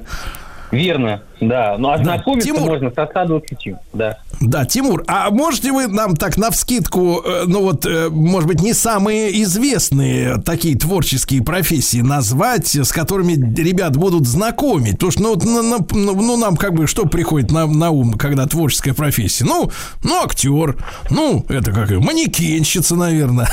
Вот, а на самом деле у вас вот какие профессии там рассматриваются? Ну, профессий большое множество, но с чем можно познакомиться? Это с литературным творчеством, с книжным делом и издательством, с э, хореографией, с э, актерским мастерством. Ну, по сути, все то, что когда мы называем креативной индустрией или творчество, под этим подразумеваем. И основные из этих профессий войдут в эти 26 типовых занятий, которые мы будем проводить на наших площадках. А более того, конечно, мы рассчитываем, что часть из этих профессий, они, конечно, относятся к творческой деятельности. Это и а, деятельность, связанная с э, прикладным творчеством и то же самое даже актерское мастерство, то если ребята выберут эту профессию, в итоге получат ее, конечно, мы будем рады их принять в наших учреждениях культуры уже в качестве преподавателей. Тимур, а вот скажите, пожалуйста, а в связи с чем вообще вот эта инициатива, да, под названием творчество как профессия, у нас э, как-то какой-то недобор в творческих вузах, пустуют э, аудитории в театральных высших учебных заведениях? То есть какая наша глобальная цель? Ну, во-первых, ответить на существующий вызов. А, Вызов – это скорее запрос на возможность узнать о профессии, потому что всегда в юном возрасте, говоря о том, кем я хочу стать, ну, хорошо бы на это посмотреть. Особенно в мире, вот, э, когда все делается в один-два клика, об этом хотелось бы узнать и еще максимально быстро. Мы даем такую возможность. Конечно, мы нарабатываем насмотренность у наших потенциальных посетителей. В 11 лет узнать, о каких есть профессиях, это уже встать на путь, когда ты осознанно выбираешь, кем ты хочешь стать. Второй момент, конечно же, город развивается, и развивается, развиваются креативные кластеры, развиваются креативные индустрии. Но в креативной индустрии должны приходить специалисты. Они же не появляются сразу в 20 лет или в 25. Да. Они Будем их, путь. будем их, согласен, будем их выращивать с 11. Совершенно справедливо, дорогие друзья. Не пропустите этот проект «Творчество как профессия».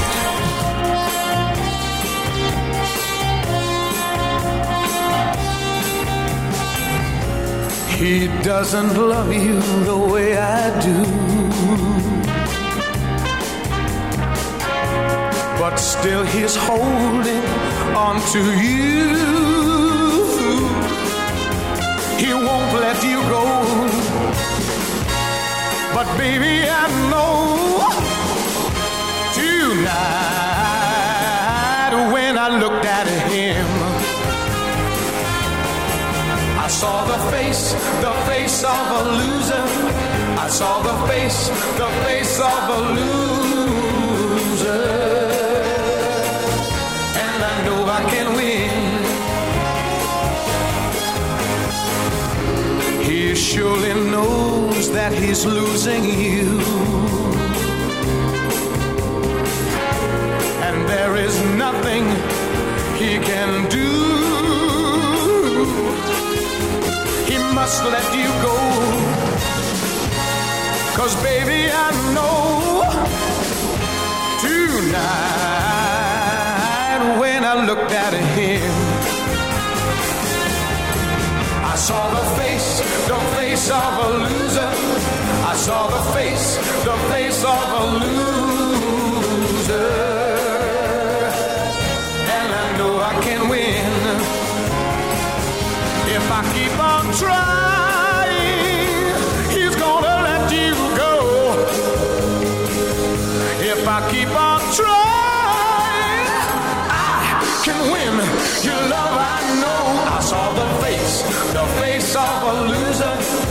I saw the face, the face of a loser.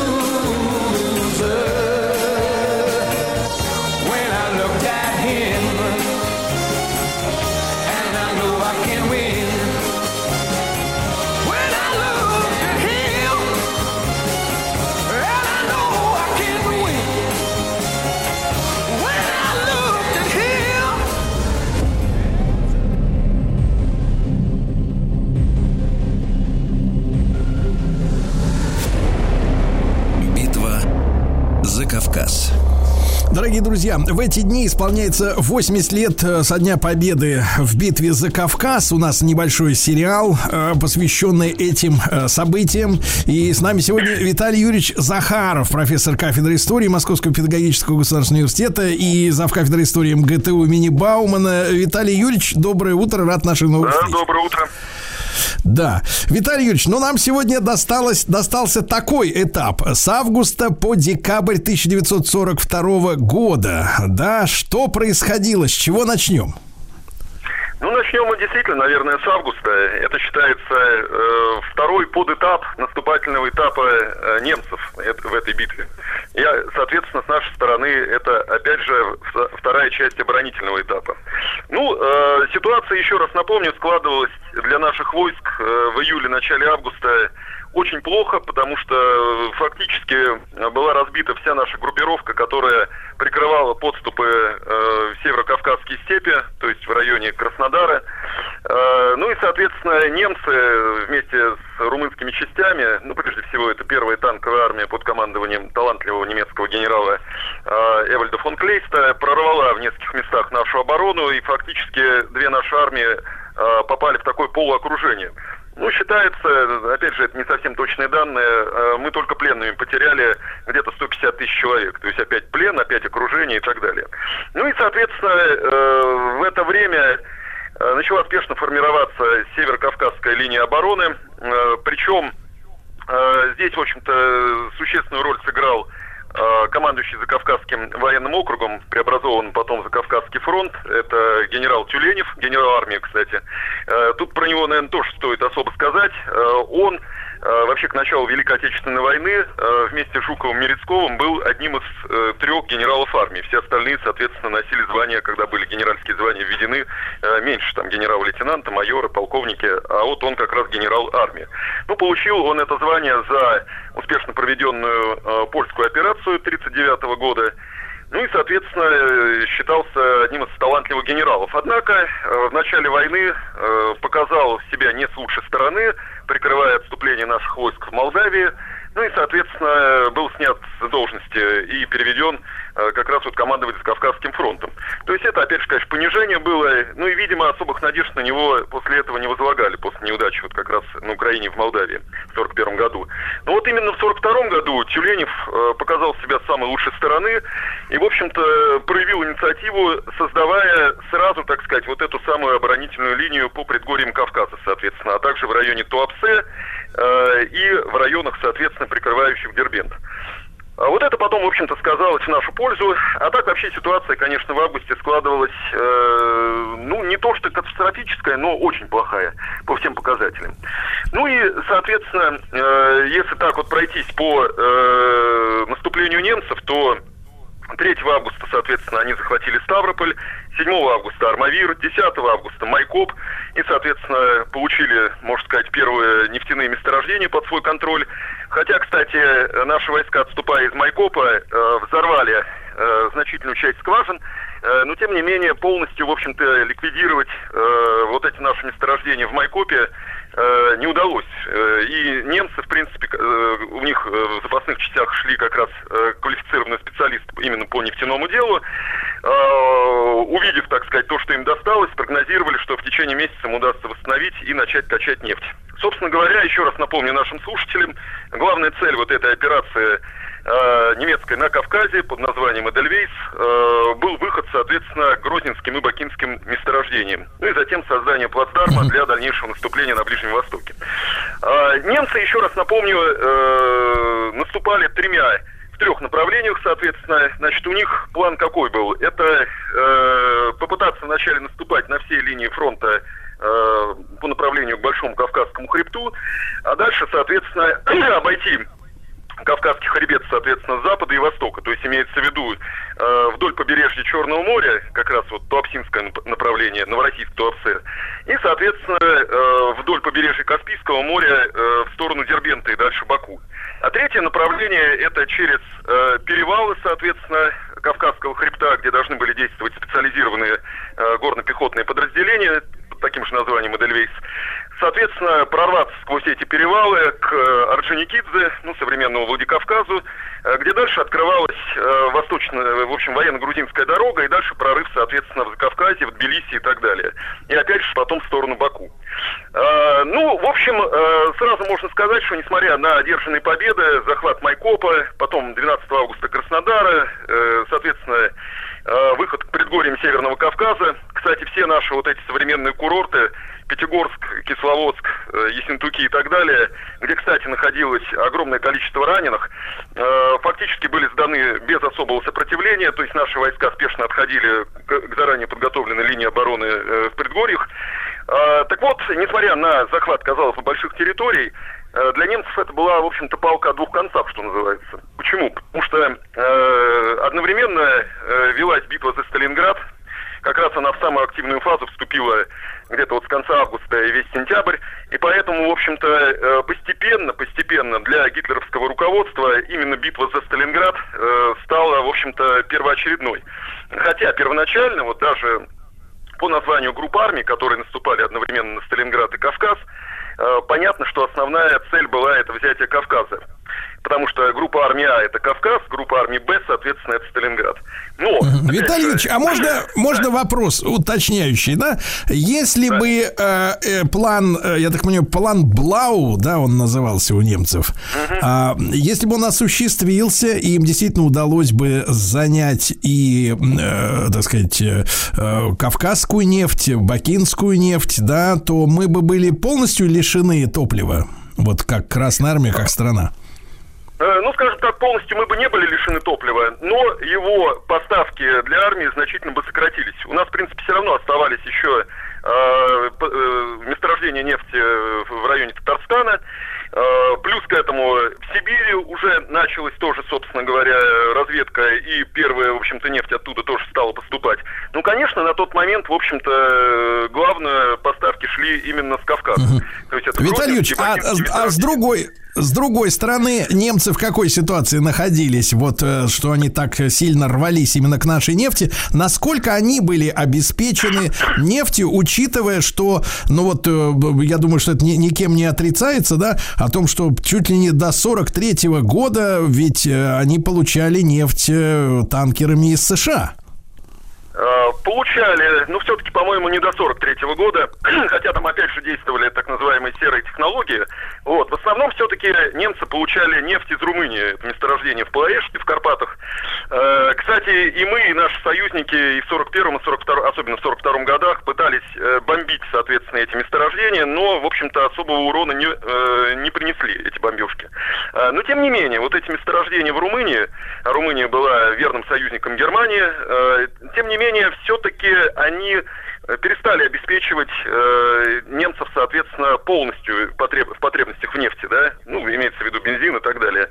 А, и э, с учетом размаха боевых действий, потому что они одновременно шли на самых разных театрах, да, не надо забывать, что еще и в Северной Африке, соответственно, вот, плюс планировалось дальше в случае победы на Кавказе, э, на Ближнем Востоке, это Иран, Ирак, там, Турция. Э, понятное дело, что, в общем-то, требовалось гораздо больше э, топлива для немецких танков. Собственно говоря, поэтому э, Гитлер и первоначально установил главную цель, это захват как раз наших месторождений э, нефти э, в Грозном, особенно в Баку. Вот, но вот я как раз на этом остановился, что наступление немцев одновременно и на Сталинград, и на э, Кавказ э, привело к э, распылению сил. Немцам просто элементарно перестало хватать резервов. Плюс сказались вот эти вот гигантские расстояния. Если прочитать, кстати, воспоминания, допустим, Гальдера, Манштейна и так далее, особенно Гальдера, э, то там картина какая вырисовывается, что из-за растянутости коммуни- коммуникации, особенно на Северном Кавказе, э, допустим, поставки топлива шли э, через Ростов-на-Дону, как главную перевалочную базу, но вот за счет вот этих сотен километров, на которые продвинулись немецкие войска, вот эти самые грузовики с топливом фактически больше половины расходовали просто на дорогу. И немецким танкам оставалось только половина от того, что им подвозили, а то и меньше. Вот, ну и когда начались ожесточенные бои под Сталинградом, э, Гитлер, это, кстати, признавали потом и Манштейн, и другие немецкие командующие, совершил с их точки зрения роковую ошибку, начав перебрасывать, соответственно, э, части подразделений группы армии А э, в группу армии Б, соответственно, под Сталинград. Ну и в итоге ослабленная э, немецкая группировка на Кавказе, лишенная резервов, да еще к тому же от нее отщипывали от основной группировки вот эти самые куски, она просто-напросто не смогла поддержать заданные темпы наступления. И наступление немцев просто захлебнулось. Ну, конечно, нельзя забывать и о героическом сопротивлении наших войск, потому что если бы его не было, даже с таки, в таком полуослабленном виде э, группа армии А все-таки смогла бы, наверное, прорваться и в районе Туапсе, и в районе, соответственно, э, Дербена и Орджоникидзе. Но этого, опять же, не произошло. Виталий Юрьевич, а вот чтобы у нас складывалась такая цельная картина э, задач, да, которые перед собой ставили немцы, мы понимаем, да, что они рассчитывали, естественно, на Блицкрик, то есть захватить Москву еще осенью э, 41 года, а мы уже говорим об августе 42-го, да, и зиме 42 года, соответственно, будем говорить сейчас. Вот стратегическая цель а, вот их похода на Сталинград. И напомним нашим слушателям, то есть которая, соответственно, распылила вот эти силы, которые шли и туда, и на Волгу, и, соответственно, на, на Кавказ. Да. Зачем им был, напомним, нужен был э, так сильно Сталинград? Кроме того, что это Э, такое имя, да, связанное со Сталиным. Ну, конечно, да. Ну, во-первых, конечно, э, символика, да, город, названный в честь Сталина. Э, символики тогда все-таки действительно, особенно в гитлеровской Германии, придавали очень большое значение. Поэтому захват города с таким названием, конечно, имел бы огромный политический международный резонанс. Это раз. Не надо это сбрасывать со счета. Э, Ну, второе, гораздо важнее, это то, что Сталинград занимал действительно стратегическое положение на карте боевых действий, потому что в случае захвата Сталинграда, во-первых, крупного промышленного э, оборонного центра, это раз. Во-вторых, соответственно, э, была, был бы перерезан Волжский э, речной путь, по которому, собственно говоря, в 41-м и в первой половине 42-го годов э, шли в основном как раз поставки нефти с бакинских месторождений, то есть, короче, через Каспийское море и дальше через Астрахань по Волге на баржах, соответственно, вверх по течению. И если бы немцам удалось перерезать, соответственно, этот путь, э, то поставки топлива, соответственно, для наших, опять же, подразделений были бы чрезвычайно усложнены. И к тому же, еще и геополитические, скажем, расчеты. Дело в том, что э, Гитлер, соответственно, к этому времени, ну, понятно, что не сам, а в лице внешнеполитического ведомства, э, разведки и так далее, э, в принципе, э, имел договоренности с Японией и Турцией, что в случае э, победы, соответственно, под Сталинградом, э, захвата, соответственно, этого города, э, Япония и Турция объявят нам войну уже в 42 году. Несмотря, опять же, на то, что еще в 41-м был заключен пакт о ненападении с Японией, ну, на это никто не обращал внимания. Виталий Юрьевич, а вот говоря, в этом... очень много в этом... было поставлено на карту.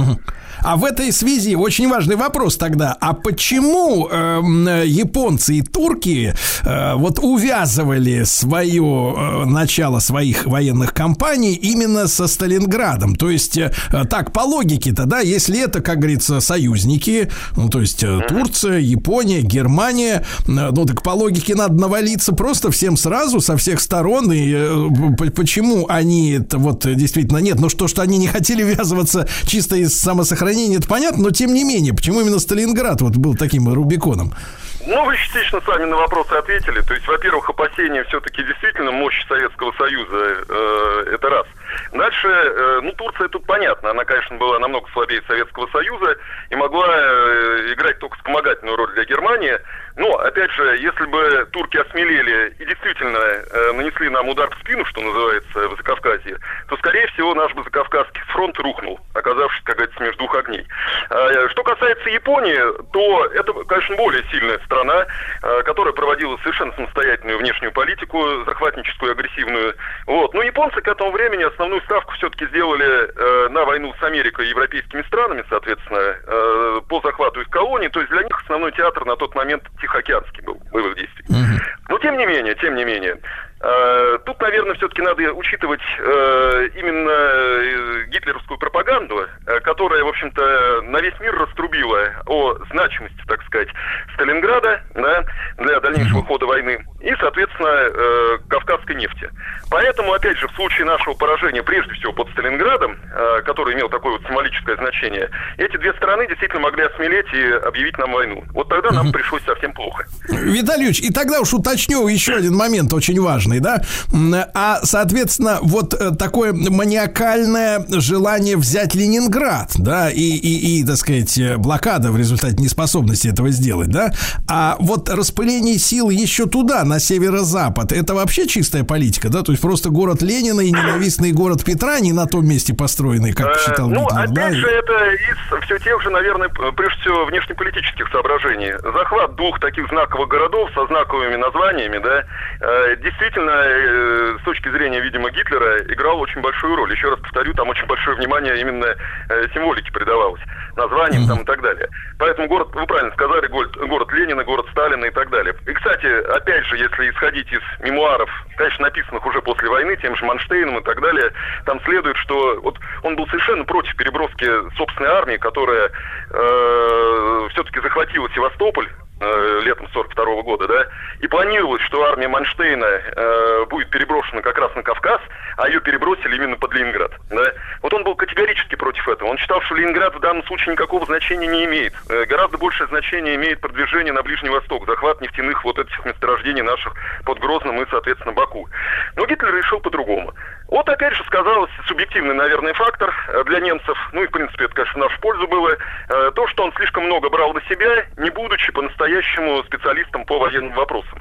Он, в принципе, конечно, как и Сталин, э, подчеркнул многое на практике в ходе самих боевых действий, да, видя, как проводят планирование операций, опять же, его специалисты военные высшего уровня, да, но все равно вот это его субъективное вмешательство в ход боевых действий, оно, конечно, вредило. Ну, то есть Гитлер, Гитлер такой, скажем так, дилетант, который нахватался у профессионалов и давал им советы еще, причем с этой стороны. Да, при- примерно такая картина, в общем-то, и складывается. И опять же, когда э, это его были распоряжения, перебрасывать войска от группы армии А к группу армии Б, соответственно, да, вот это маниакальное стремление захватить обязательно Сталинград, да. Э, опять же, и Манштейн, и Гальдер советовали совсем другое, э, что, наоборот, основную ставку сделать на прорыв на Кавказе, а э, нашу армию оттеснить просто к Волге, и там, собственно говоря, ее запереть, и все. А Сталинград не пытаться захватить. Ну, Виталий Юрьевич, а если повторяю, тогда, если тогда, если тогда подытожить вот историю к декабрю 42 года, как выстроилась картина на фронте? Мгм. Ну, картина как выстроилась? Э, немцы пытались, э, видя уже, что у них резервов не хватает, э, они, собственно говоря, изменили план наступления. Соответственно, теперь отдельно, не на всем фронте, а отдельно то, наступление на Туапсе и попытка прорыва к Черноморскому побережью, чтобы там обойти Кавказский хребет и дальше уже в Закавказье прорваться. И, соответственно, наступление через перевалы э, в сторону Орджоникидзе. Э, И там, и там, ну, можно сказать, им чуть-чуть не хватило. Они вышли на подступы к Туапсе, но были остановлены в конце сентября. Э, И в октябре, соответственно, развернулись ожесточенные бои на перевалах. Э, Они почти дошли, взяли Нальчик, почти дошли до Орджоникидзе, э, где дальше уже открывался путь э, по военно-грузинской дороге в Закавказье, но опять же там были остановлены. Конечно же, ценой ожесточенного сопротивления с нашей стороны, ценой очень больших потерь. Э, Героизма, опять же, наших солдат и офицеров. Но это было сделано. А немцам, еще раз повторяю, просто элементарно не хватило резервов, э, что, в общем-то, так же, как и под Москвой, так же, как и под Сталинградом, э, решило исход битвы.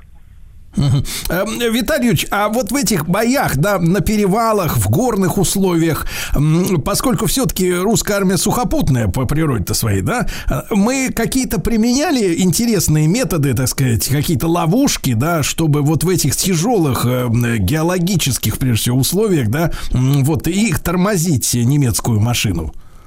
А, Ну, собственно говоря, примерно применяли те же методы, что и немецкие горнострелковые войска. Тут нужно опять же отдать должность тому же генералу Тюленеву, который э, даже без особого приказа сверху приказал формировать специальные подразделения именно из э, наших с применением, с привлечением наших альпинистов, там, допустим, и тому подобное, э, местного, опять же, населения, которое хорошо знало все эти ущелья, проходы в них, там и тому подобное, долины. А а по поводу ловушек, ну, применялись, например, с той и с другой стороны минометы, чтобы вызвать, э, допустим, оползни, сход лавин, если это уже э, ближе к зиме дело происходило, чтобы максимально навредить противоположной стороне. А так, по большому счету, э, закрепившись э, на естественных, так сказать, рубежах обороны по Кавказскому хребту, э, с нашей стороны, конечно, проще было обороняться, чем немцам наступать. Это надо признать. Вот. Э, немцы, не надо их недооценивать и считать какими-то, так сказать, профанами. Они, конечно, э, при недостатке резервов всячески пытались за счет быстрой перегруппировки сил, перебрасывания того, что есть, э, ударять по стыку наших подразделений. У них иногда это Ну да, в разные места, Но в да. целом, да, но в целом к декабрю э, группировку нашу на Кавказе нарастили чисто численно, э, плюс поставки техники. И вот уже Да, и 1 немцы встали. всех И немцы встали, да. Виталий Юрьевич Захаров, э, профессор кафедры истории МПГУ и зав кафедры истории МГТУ имени Баумана. Битва за Кавказ.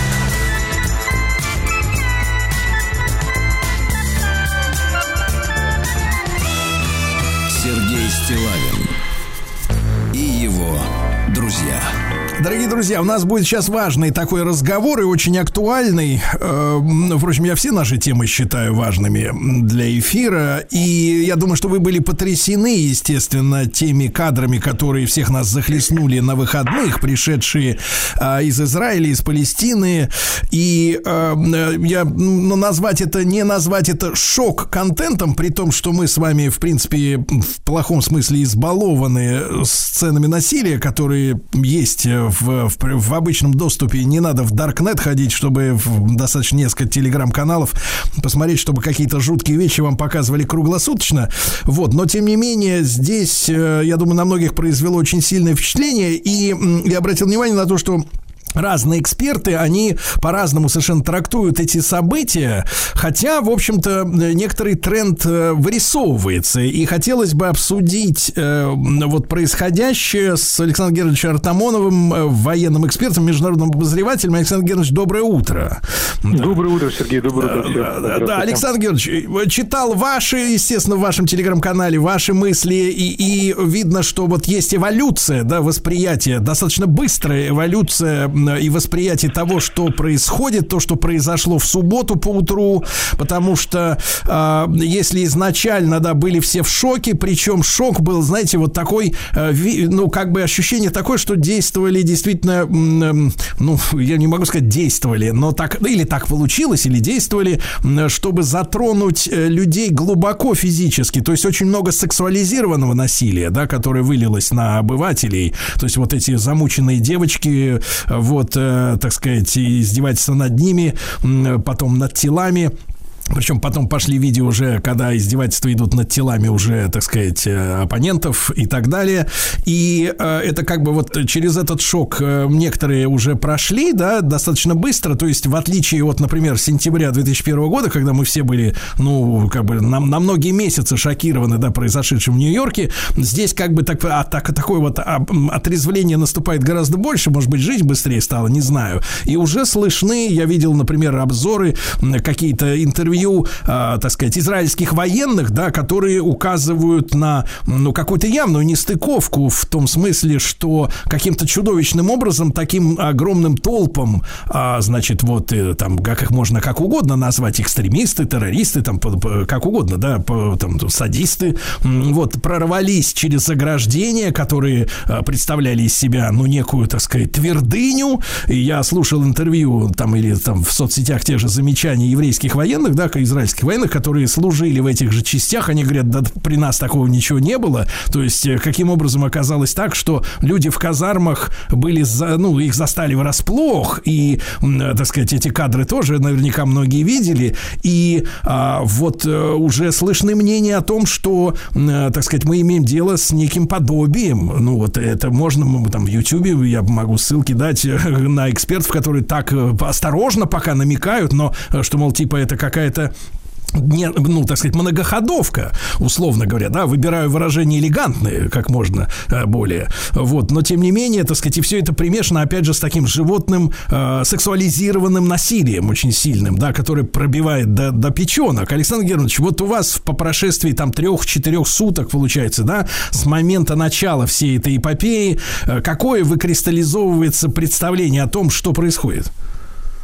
Вы знаете, честно говоря, Сергей, у меня э, представление в данном случае будет э, ровно такое же, как я описывал и рассказывал в своем телеграм-канале. Значит, если брать коротко, но тем не менее не, отклоня... не отклоняться от тех вопросов, которые действительно совершенно законно и закономерно стоят перед нами. То есть мы видим сцены страшного и кошмарного насилия. А, Вот. Я э, просто должен проанализировать это вот с антропологической позиции и, может, даже с религиозной, сразу с двух. Ну, во-первых, с точки зрения того, с кем конкретно э, в данном случае израильтяне столкнулись. Одни столкнулись, э, так сказать, берем там Фрезер, «Золотая ветвь», э, берем другие произведения по поводу различных стадий развития человечества, просто с э, другим уровнем сознания тех воинов, э, которые им в данный момент противостоят. Воин слово почетное, ну, бойцов, если хотите. Э, Дело в том, что э, если брать э, различные традиции разных народов мира, то хорошо известно, что, допустим, на Кавказе достаточно долго, до начала XIX века, украшали сбрую лошади скальпами своих противников. Это отнюдь не индийская традиция, она, кстати, кавказская. Вот. Ну, представьте себе, что живой человек снимает скальп, наверное, очень страшно себе представить, тем более человек после этого не живет, но еще очень сильно долго мучается, лишенный кожных покровов головы. Вот, делали. А, ну, другие, так сказать, еще более экзотические вещи, которые они будут смаковать, я думаю, многим известно по кавказским воинам. В общем и в целом, так сказать, можно вспомнить и японцев. Вот. Ну, а, собственно, для того, чтобы закончить этот достаточно тяжелый, я бы сказал, бы, душесчипательный момент, э, любителям древности почитайте хотя бы ту же самую, так сказать, Илиаду Гомера, где что-то древних греков, при которых мы так преклоняемся, было принято э, вынимать из врага, из живого врага печень, вырезать и съедать ее. Я считал, что силу дает. Вот я поэтому греками так особо сильно не восхищаюсь, а хорошо понимаю, что это определенный уровень развития человеческого сознания. Вот. И очень недалеки от того, что недавно еще проходили африканские племена. Я, заметьте, не бежу африканских народов, у 90% у них это уже в прошлом, но тем не менее это имело место быть. Ну вот, э, собственно, теперь э, степень ненависти, э, с которой мы в данном случае столкнулись, на самом деле ничуть а, не выше, чем та, которая была у, у уновцев и у бандеровцев, соответственно, это одно и то же, считайте, тождество, а, еще совсем недавно. А, я смотрел кадры прокуратуры Волынской резни, я не буду сейчас продолжать этот длинный и очень тяжелый ряд, но просто скажу, что, знаете, замученные пятилетние дети вот в архивах прокуратуры Крыма, которая, так сказать, вот год назад устроила по этому поводу слет, показывала э, массу кадров Волынской резни, ну, естественно, не для того, чтобы просто кадры показать, а рассказывала о корнях нацизма, ну, да, это, в принципе, приблизительно то, что мы сейчас вот увидели живьем на кадрах, которые идут э, с Ближнего Востока. Э, убитые, замученные женщины, так сказать, вот, на которых надругались. Все понятно. А, с другой стороны, почему эти кадры столь массово оказались в интернете? Ведь вы вряд ли найдете, если только не будет специально искать, Волынскую резню вы можете, конечно, отыскать все, что угодно, но вот, в принципе, это не будет вам резать глаз. Это надо искать, а здесь это выложено. Ну, по той простой причине, что мы со стороны Израиля, тут я солидарен с Соловьевым, хотя я с ним, как правило, расскажусь диаметрально в ряде вещей, я, правда, в данном случае Рудольфовича, а не про Геннадьевича, наш еще есть глава Союза журналистов, мой хороший товарищ Владимир Геннадьевич Соловьев. Ну, так вот, э, действительно, у евреев, у израильтян своя культура ведения войны она абсолютно не наша. То есть они не будут э, ретушировать э, кадры, э, которые поступают с той стороны. С другой стороны, они не будут скрывать, э, что они желают своим врагам. У них действует закон Талиона, ухо за ухо, зуб за зуб. Они не христиане, это иудаизм. Иудаизм – Ветхий Завет. Завоевание Палестины, кому интересно, посмотрите внимательно, почитайте. И там, опять-таки, фигурами речи не увлекайтесь, увидите, так сказать, голую правду, что там звучит. А, и вот что на сегодняшний день. Около тысячи тонн бомб – которые э, упали на э, город. Ну, тысяча, не тысяча, у э, страха глаза велики, хотя было бы тысяча, наверное, мне было больше счастья сектора газа, но я видел сам, как складывались, как вы, наверное, видели, девятиэтажки и более, так сказать, дома в секторе газа, и никто не интересовался, какое там гражданское население. И не надо в данном случае, вот еще раз говорю, я поэтому попросил, вот начал с этого момента культурологического, никого ни в чем обвинять у каждого народа, у, каждого, у каждой цивилизации, даже точнее, свой уровень и свои методы ведения войны. Как себя вели палестинцы, ну, во-первых, э, чуть вам просто вынужден опять-таки сказать, уточнить, потому что с этим сталкивался в Европе, э, вот уточню такой момент немного, что, э, допустим, овладение женщиной в данном случае, так сказать, вот в арабской цивилизации считается, ну, по-своему делом победителя. То есть сеют свое собственное семя, так сказать, помарывают семя врага, убивают солдат, женщинам это, соответственно, их насилуют, так сказать, и, и заставляют рожать от себя детей. Древняя страшная культура, совсем совершенно несовременная, абсолютно не наша традиция, но, тем не менее, да, это есть вот. С другой ну, то есть, стороны, а, Александр Германович, то есть надо понимать, что мы являемся ну, некими, некими заложниками своего культурологического воспитания, да, вот в да, последние да, там, да, 100 да, лет, да, условно Сергей. говоря, да? Да, абсолютно. Я по этому поводу, конечно, сейчас могу и буду, наверное, пока время будет хватать, и вот, наверное, заканчиваю с этим моментом. Но это самое важное, потому что я, я почувствовал в ваших словах шок. Мое, мое окружение разделяет это восприятие мира. Но просто надо еще раз понимать, не накладываем то, что в свое время нам говорили Стругацкие, беря, так сказать, тех, кто работал в манере предвидения, и другие, так сказать, известные авторы, так сказать, не накладывайте отпечаток своей цивилизации на совершенно чуждые реалии, чуждые вам понятия. И со своей стороны израильтяне тоже считают себя вправе отвечать, как у них операция называется, «железные мечи», уничтожением. Теперь за Понятно. Александр? Георгиевич, тогда короткий вопрос на минутку. А, все-таки, почему же тогда вот эти оборонные сооружения так не сработали, и люди Вот, были, вот, за- вот, этому людей застали врасплох? Да. Смотрите, а оборонные сооружения сами по себе никогда не работают. Как я говорю, любая стена создана для того, чтобы ее э, можно было взять. Если вы не хоть намотаете спирали Бруно, я кину сверху телогрейку и их перелезу. Простите, прокусываются проходы элементарные, экскаваторы сносят любые заграждения. Вы скажете, где минные поля, где, э, так сказать, пристреленные позиции, где там эти секреты, в смысле, соответственно, так сказать, патрули, которые должны ходить вдоль линии. А, ну, дело в том, что у Израиля, опять-таки, надо понять э, цивилизацию и подход. А, первое ощущение было, что да, арабы наши младшие братья, напомню, что те и другие семиты, а, братья с точки зрения того, что они трудноиспытуемые, но, грубо говоря, не совсем чужды, никто не ставил целью уничтожать Палестину как а, данность, а с другой стороны презрение. То есть это ну, достаточно низкие вояки по своему уровню, бояться нам особо их нечего. То есть люди, я данном случае говорю про израильтян, оказались в плену собственных иллюзий, что они перевоспитали арабов, и что арабы со своей стороны, так сказать, ну, есть не обладают таким Понятно. Сергей Стилавин На маяке. Дорогие друзья, с нами Александр Германович Артамонов, военный эксперт, международный обозреватель. О том, что происходит в Израиле, на Ближнем Востоке, мы говорим. Э, Александр Германович, э, понял ваши мысли и по поводу культуры войны, и по поводу, э, значит, вот границы, да, так сказать, недооценка и, так далее, да. Александр Германович, вы с, точки зрения вот течения времени и своевременности, да, каких-то актуальности тех или иных событий, почему именно сейчас это, это рвануло? Вот э, как вам А кажется? вы знаете, это неудивительно, потому что на самом деле это ответ на то, что произошло в Карабахе. Э, Не очевидно, я понимаю, для людей э, далеких от э, геостратегии, но совершенно очевидно для профессионалов. Ну, того я это вчера и обсуждал, и, собственно, мои предположения подтвердили многие даже иронисты, специалисты по вопросам Ближнего Востока. Ну, собственно, я сам занимаюсь, но разговор о чем? Смотрите, есть Иран. Иран противостоит э, кому? Турция. Если брать вот базовое, я, конечно, очень сильно огрубляю, но специально сейчас. Это делает, то есть веками Персидская империя против Турецкой империи. Турция в чем? Турция в НАТО. Турция вторая страна НАТО по силе своей армии. Совершенно официально такова классификация. Теперь, что делала Турция? Турция на данный момент предприняла экспансию на территорию, которая была отбита у Персидской империи, нами, Российской империи. Это Азербайджан.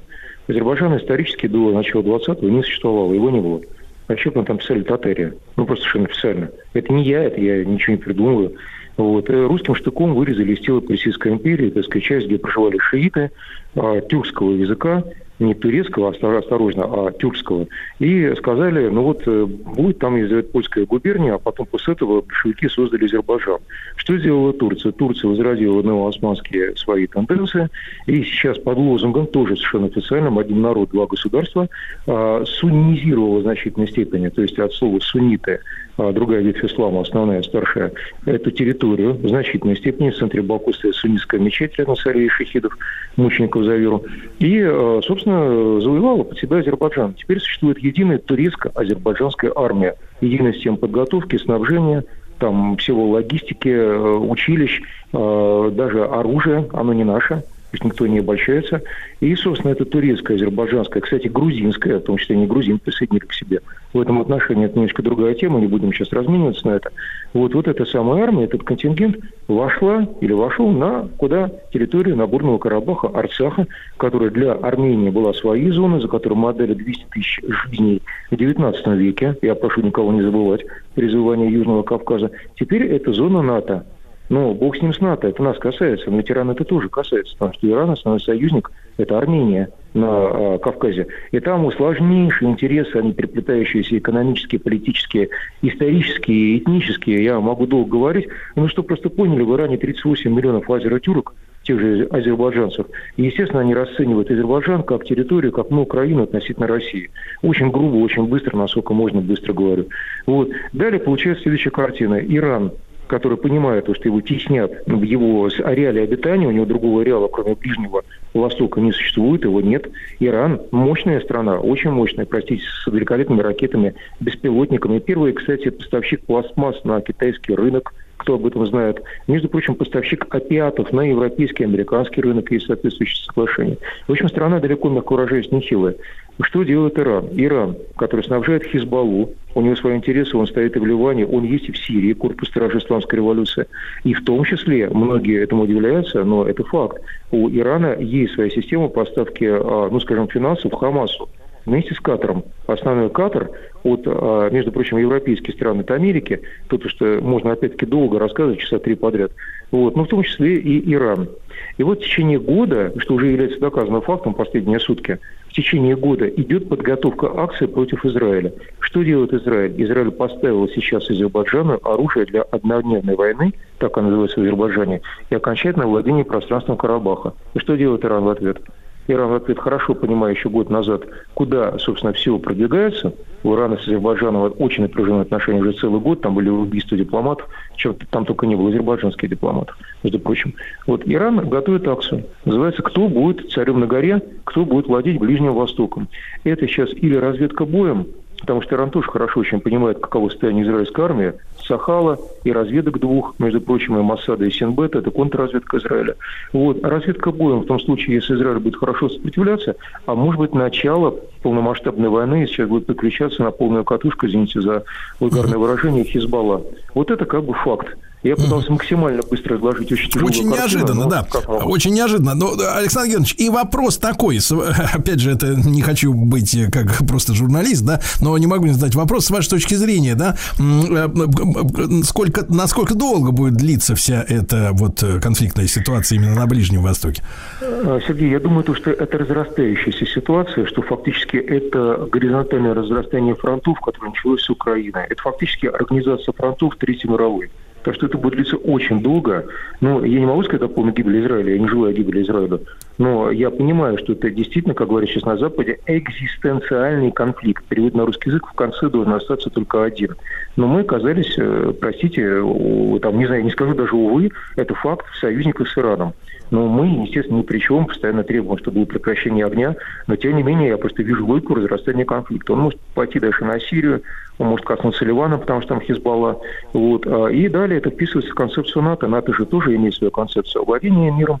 А, У них есть отдельная стратегия, называется стратегия Леванта и Африки. То есть владение пространством Африки, Левант – это Ближний Восток. Вот я знаю, Генсом Столтенбергом на совещании в Кении два месяца назад. Доклад окончен. Невероятно, невероятно, да, масштаб э, событий. Александр Георгиевич Артамонов, военный эксперт, международный обозреватель. Чуть-чуть поговорили о ситуации в Израиле, которая всех, естественно, всколыхнула.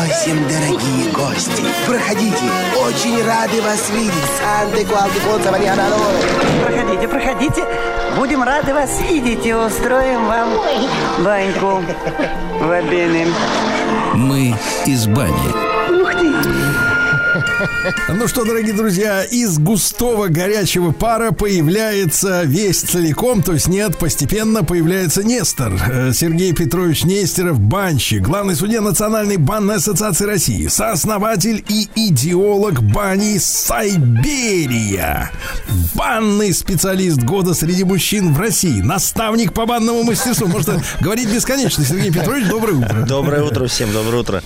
Сергей Петрович, должен сказать, что я на этих на минуточку выходных на- на- открыл сезон свой собственный. Я вот э, люблю, честно говоря, выходить в баню, когда за окном гадко. Гадко, да. Как На кон- работаю на контрасте. Работаю на контрасте, да. И сегодня мы разберемся. Да, у нас есть, дорогие товарищи, 10 вопросов о бане. 10 вопросов. Кстати, вы можете а, пополнить эту десяточку своим вопросом. Плюс 7967 103 5533. Правильно, Владимир Александрович? Конечно, Вы же конечно. сканируете, Да, а, да. так сказать, пульс на- народной мысли. Пожалуйста, не стесняйтесь присылать. Ну и давайте сразу же начнем. Э, Сергей Петрович, пятна на теле после бани. О чем это говорит? Вот вопрос. Ну, пятна на теле после бани это так называемая гиперемия. Она бывает, э, э, они бывают разные. Для многих, наверное, будет удивительно. Вот из бани выходит человек. Очень часто это особенно в общественных банях и все время пятнистый. И говорит, о, смотри». Леопардовый. Леопардовый, да. И обычно как, как считают, что это хороший прогрев. Ничего Вот они бывают э, двух видов. Пятна бывают мелкое и крупнодисперсные, так называемые гиперемии, то есть как у оленя пятна. Но они потом сходят, Да, да. это все Нет, нет, они на всю жизнь. вышел из бани, остался оленем. Ну, бывает по-разному. Олень с А буквы. С буквы А, да. А, И бывает такая, как сеточка, а не как сеточка. Вот это вот красно-белая, как сетка. И вот когда мы видим проявленность именно пятнистую такую, как олень, то она нам говорит о том, что нашему телу а, было некомфортно в этой бане. Там была слишком жаркая температура для организма, и он как бы сигнализирует об этом. Говорит, «Э, дорогой мой друг, хозяин мой, надо отсюда выйти, нужно как-то изменить. Перегрев. Да, это по сути своей, ну, можно так чуть утрированно, но о том, что э, это малокомфортное температурное воздействие, совершенно точно говорит нам вот эта проявленность. Если же это сеточка такая сетчатая, красно-белая сетка, как авоська, вот такие вот э, узоры на нашем теле, то они говорят о том, что, возможно, в нашем организме есть вопросы к сердечно-сосудистой нашей системе и, и легочной. То есть очень часто после вот э, ковида ковида. То есть баня выступает в виде МРТ, да? ну, такого? она как индикатор показывает, показывает, да, что на самом деле в эти пятна ничего страшного в них нет, они действительно проходят. Пят- пятна судьбы. Пятна. Пятна судьбы, да. Они действительно проходят, вот, э, но... Но не у всех. Да, но не у... А кто-то так и остался оленем. Да. Ну, то есть, если ты просто равномерно такой красный весь, такой как рак, то это замечательно, да? Да, это хороший показатель. Это значит, мы равномерно и качественно прогрелись. Да, это хорошо. Это хорошо. Так, вопрос номер два. Неожиданно. Товарищи, как правильно париться крапивой? А?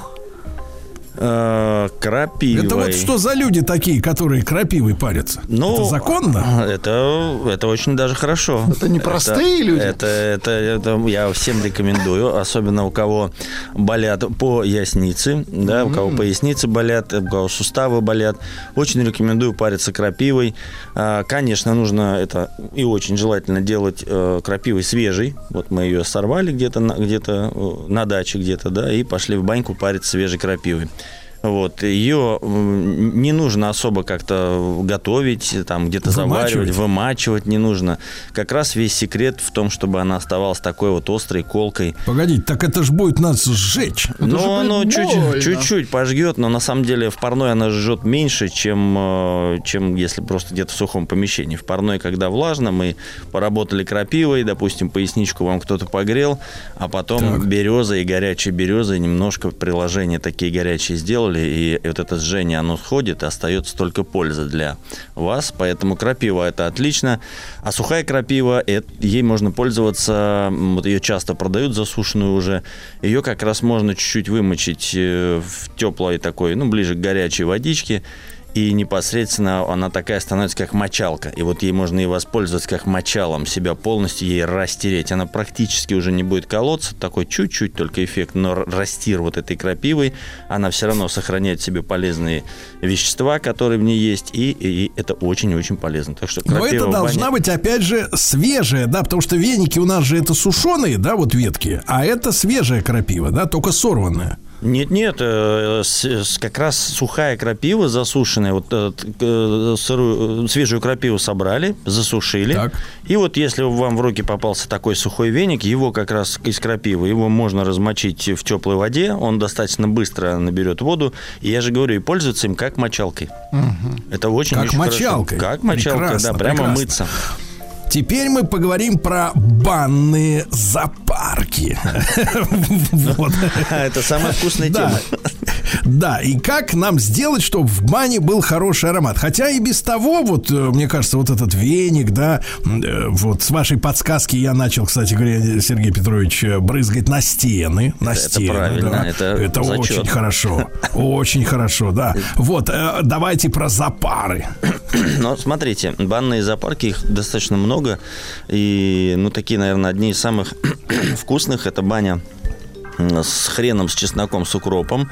Такой вот рецепт. То есть мы берем корень хрена, натерли его э, в простыночку куда-то, простыночку в тазик, натерли туда хрен, добавили туда семена укропа, э, залили водичкой, подержали это все немножко, ну, минут 15. Вода примерно градусов под 50, минут 15 подержали.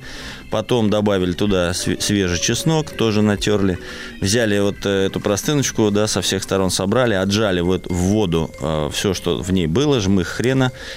И хрен разложили на полочке в бане, а вот эта жидкость, которая у вас там осталась, это самое вкусное, что Такой создаст- крик из предбанника.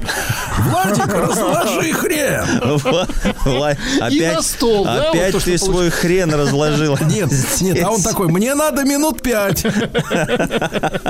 Да, и водичкой на стены. Вот как сейчас мы говорили, водичка вот этой на стены, в печку чистую воду, у вас получится невероятно вкусная хрен. То есть мы бесов выгоняем выгоняем, да, из бани таким образом? Мы простуду больше выгоняем. Из человека выгоняем бесов. Из человека, да, да, из человека. И аромат у вас будет, поверьте, очень-очень вкусный. Слушайте, а вот эти всякие, вот знаете, эссенции, всякие эти арома масла, у нас же женщины очень любят. Они говорят, что они, они типа ароматерапией лечатся. От чего, правда, непонятно. И становятся ли здоровее, не видно. Но вот говорят, ароматерапия на них очень влияет. Они и душки у нас любят, там пшикаются, да, тоже вот как бы не, не для здоровья в том числе.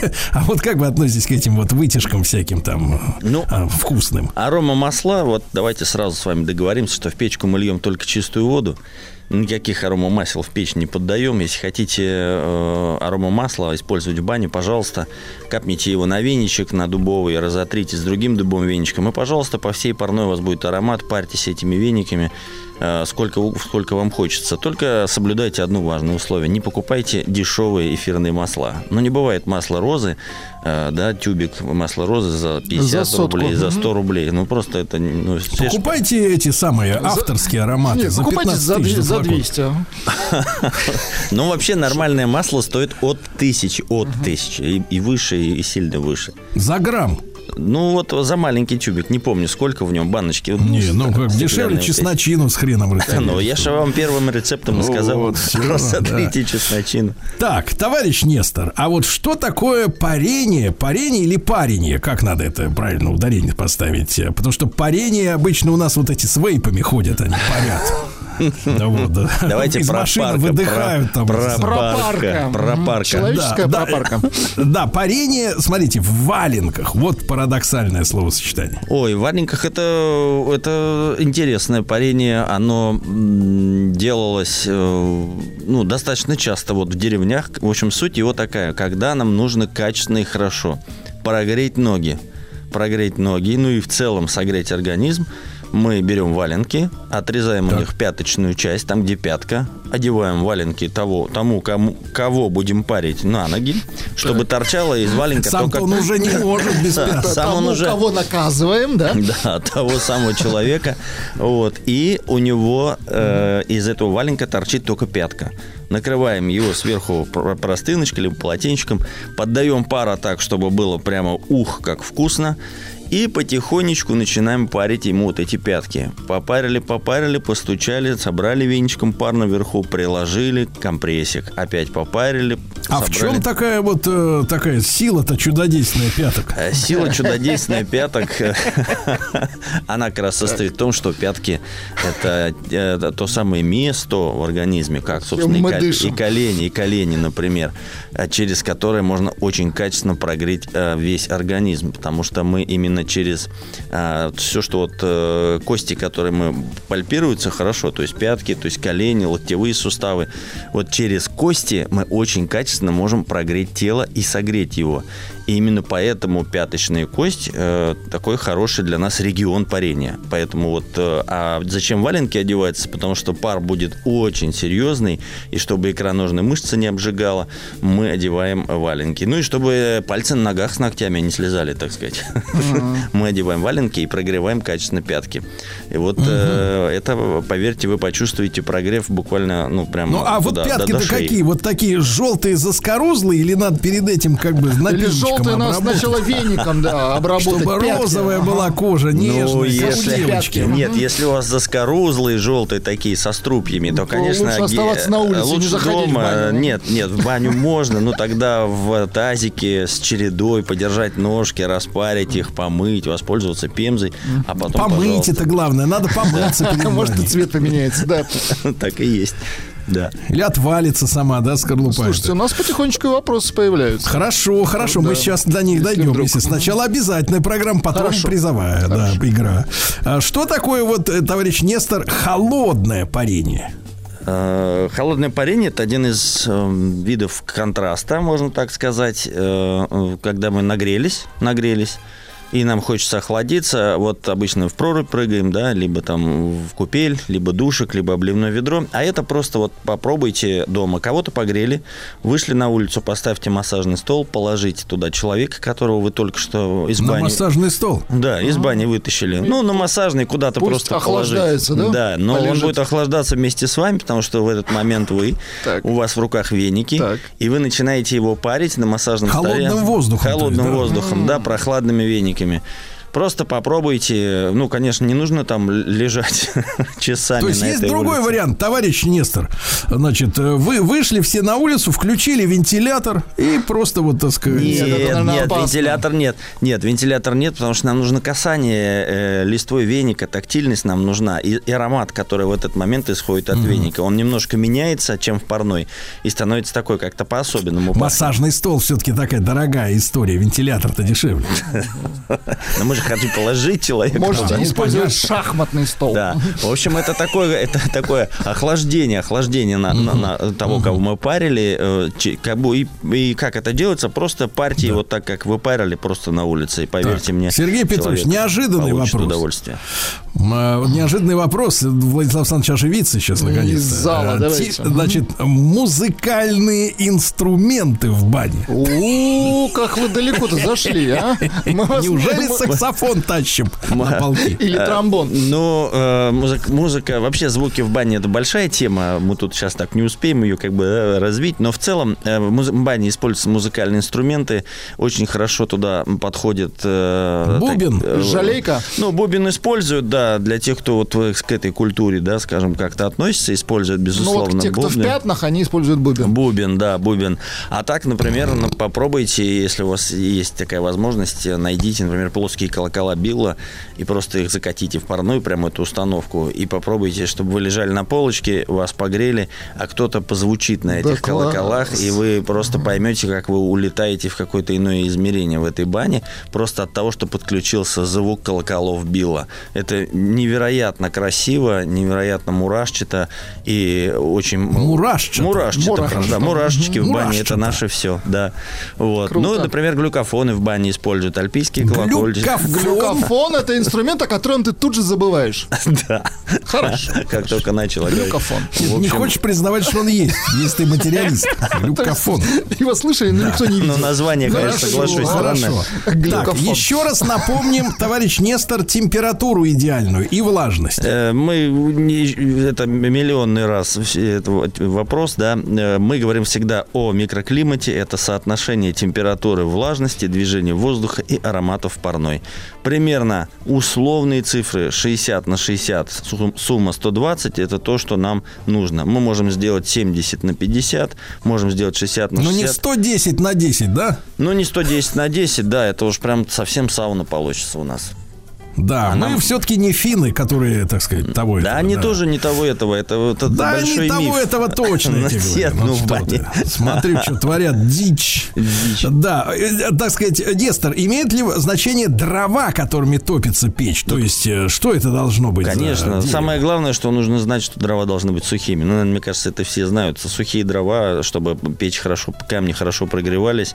а, очень хорошо топить э, дубовыми. Ну, это, так сказать, по-барски. Ну, это. Дорого. Да, это по-барски, Это те, да. кто, те, кто масло за тысячу за грамм, те, конечно, дубовыми. Не, за А, тысячу да. еще березовыми топят. Это вот березка хороша. Березка хороша. Пятки прогреть. Да Нет, я про, про эссенции. вот эти, про Я масла, понял, про масла. березка- Влас- да, березой, Владислав березой Александрович, хорошо. вопрос какой-нибудь выберите, самый э, э, часто встречающийся, Ну вот тут, да, или э, самый важный. по крайней мере, оригинальный для меня, спрашивает. э, Владислав, кстати, спрашивает. Скажите, пожалуйста, а почему в печке нельзя использовать камни с речки?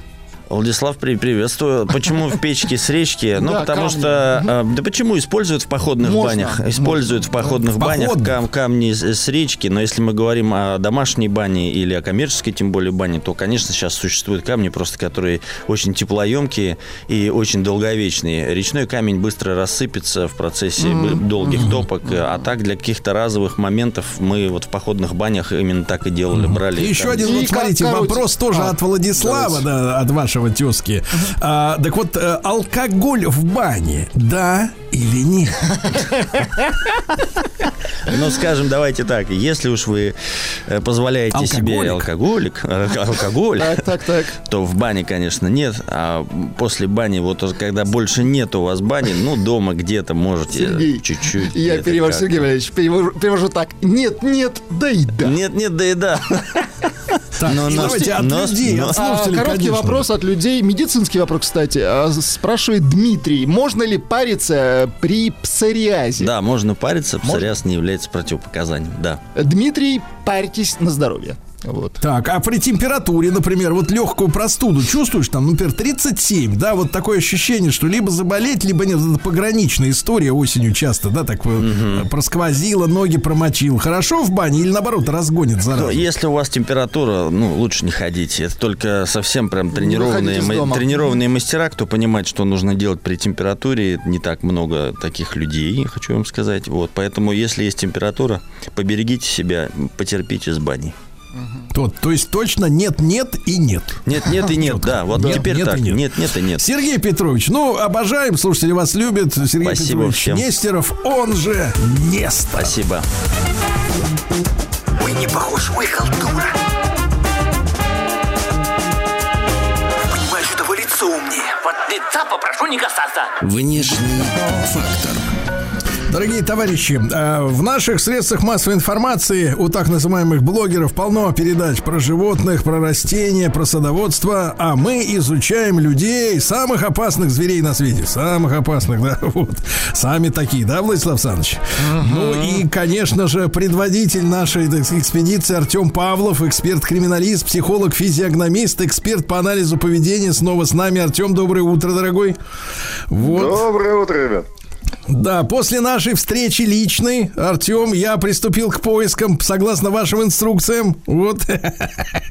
Вот, так что в следующий раз увидимся снова в студии и продолжим наши изыскания, правильно? Потому что это важное дело. э, сделать человека счастливым. Вот. Да, это многоточие. Да. Ну а сегодня у нас тема, тема как стресс определяет наше поведение. Вообще, Артем, конечно, лет 40, наверное, может быть, даже 45. Это слово, оно как стало модным, так вот им пытаются объяснить все. Как вы объясняете, что такое, вот как узнать по своему внутреннему состоянию, что ты чисто в стрессе находишься? Ну представь себе, вот идем мы, значит, у нас экспедиция, да, идем мы, экспедиция у нас, значит, да, и а, вдруг что-то в кустах начинает шевелиться, шевелиться, шевелиться, и вдруг из кустов, значит, морда. Э, И что в этой ситуации делает наш организм? Он готовится, даже когда просто шевелится еще, он начинает моментально готовиться к тому, что сейчас что-нибудь оттуда выскочит и выпрыгнет. И пойдут, так сказать, клочки по закоулочкам. Вот. И э, вот это и есть, это и есть первое проявление стресса, то есть подготовка организма к э, отражению вероятной опасности, вероятной какой-то угрозы для жизни. А, в зависимости от того, какая у нас базовая стратегия, бей, беги или замри, у нас три базовые стратегии э, поведения в стрессе. Э, это в зависимости от того, кто где жил, кто как себя, кто как спасался, кто там э, в в норку забивался, кто, значит, на врага бросался, кто убегал. Вот в зависимости от этого. Они у нас э, эволюционно обусловлены, живут у нас в среднем мозге в миндалевидном теле. Значит, и вот э, в зависимости от того, какой у кого, какая у кого стратегия, трус балбес бывалый, помнишь, да? То есть один, один, значит, трястись начинает, второй, значит, убежать пытается, а третий, значит, у него глаза наливаются, и он идет, идет драться. Вот. Это, это базовый наш стресс, это вот тот, который хороший, это хороший стресс. Это стресс, который нам никак не вредит. Это стресс, который помогает нам выживать. Это все, все замечательно с этим стрессом. А какие нюансы? Нюанс в том, что э, отключаются полностью некоторые части нашего организма. Потому что то, что не нужно. Ну что не нужно нам? Нам не нужно, предположим, пищеварение. Ну типа, если надо жизнь спасать, нафига нам пищеварение, мы как бы его выключаем. Поэтому начинает кого-то тошнить, а у кого-то вот эта медвежья болезнь, да? Т- Если вдруг при виде, так сказать, э, какого-то крепкого парня тебе вдруг быстренько захотелось найти VC, это значит, что у тебя стресс. То ты спрашиваешь просто, как, как, как определить? Вот так определить. Вот. Если ру- руки-ноги затряслись, значит, это у тебя стресс. Если, значит, тебе это хочется быстро убежать, это тоже стресс. Если сразу а- агрессия возникает, да, тоже стресс. Вот. То есть от- отключается отключается э, пищеварение, да, отключается иммунитет. Ну, то есть иммунитет это же длинная история, она же про сопротивление, про длинную защиту. Она как бы в моменте, спасая жизнь, она не нужна. И вот получается, что если мы в моменте, в моменте сопротивляемся, ну, что-то спасаемся, что-то вот противодействуем, это полезно, ничего страшного, выключился стресс, ой, выключился этот э, иммунитет, включился, все нормально. А вот если нас постоянно бомбит, то есть если человека постоянно бомбит э, стрессом, вот каждый день, целый день, то он ходит с выключенным ЖКТ и с выключенным, ну, много чего чем, но с выключенным э, в том числе и э, э, иммунитетом. Поэтому Артем. Артем, то есть, э, то есть э, поэтому, да, ну, например, э, вот эти рекламные карманы, как мы говорим в, том же телевещании, да, ну, я, я, так сказать, вспоминаю их с, с- с- ностальгией, там все время вот эти вот средства, почему-то они почему-то женщинам адресованы в основном, там четко вот реклама ра- разнится, вот импотенты там в основном мужчины, а, а, значит, ЖКТ мучаются и пьют постоянно эти йогурты, да, чтобы наладить, так сказать, непроходимость, постоянно женщины, да, то есть вот а- а- они, они находятся в стрессе, да, если у них там что-то, камень, как говорится, встал, это значит, что это стресс, правильно, с организмом у женщины э, происходит. Конечно, если э, ну, есть разные причины там возникновения проблем с ЖКТ, но э, стресс это один из важных, из важнейших, наверное, э, признаков. Э, Если, если все нормально у человека, если он себя спокойно чувствует, то у него и переваривается все хорошо, и организм у него ничего не запасает. Это вот важно, да? У женщины же как бы две проблемы в жизни: это что надеть и как похудеть. Вот. И, и вот эта вторая проблема, она решается очень часто именно не всегда, да, но очень часто решается именно снижением стресса. Стресс меньше, организм такой не дурак, он такой, что я на себе это все таскать буду, нафиг надо, я э, это возьму и, буду утилизировать, так сказать, нормально все шоколадки. А потом, в конце концов, и шоколадку мне не надо уже, потому что все шоколадки это все для повышения эндорфинов, чтобы эндорфины выделялись. А если у тебя эндорфинов много, зачем тебе их дополнительно выделять, стимулировать? Ну, то есть, эта вся штука, она очень связана. Есть такая, знаете, Сереж, а, вот люди э, наивно думают, мне когда говорят, вот, э, определите вот человека, это кто человек такой? А я говорю, это обезьяна, которая возомнила себя богом. Вот, э, ну серьезно, вот вы представьте себе, неужели мы можем понять и просчитать такой сложный, меха- такие сложные механизмы, которые у нас, э, значит, отвечают за функционирование тела нашего. Какими-то диетами, какими-то, значит, там правильным питанием какое-то время. Господи, да это бредятина вообще со всех сторон. Потому что лучше нашего тела никто нам не подскажет, что тебе надо съесть и в какое время. Понимаете? Да, да, это понятно. Но то есть делаем вывод следующий. То есть мы, жиробасы, мы в стрессе, правильно? Ну, отчасти, конечно. То есть заедание. Заедание. Когда э, человек э, кушает э, больше э, от того, что э, организм ему говорит, так, так, так, так, так, что-то, короче, у нас все тут напряженка какая-то, надо, короче, пополнить наши закрома Родины. Вот. И закрома Родины все время пополняются. Да, все верно. Мгм. Э, Артем, но вот этот э, современный стресс, да, в современной ситуации, а, вот его возникновение, да, его влияние на наше психическое здоровье. Сегодня, кстати, как это называется-то, сегодня праздник большой, Всемирный день психического здоровья, о больных потом пару слов скажем, да, Э, есть ли, так сказать, какой-то просвет, лечатся ли люди, больше ли их становится, да, но потом поговорим ближе к финалу разговора.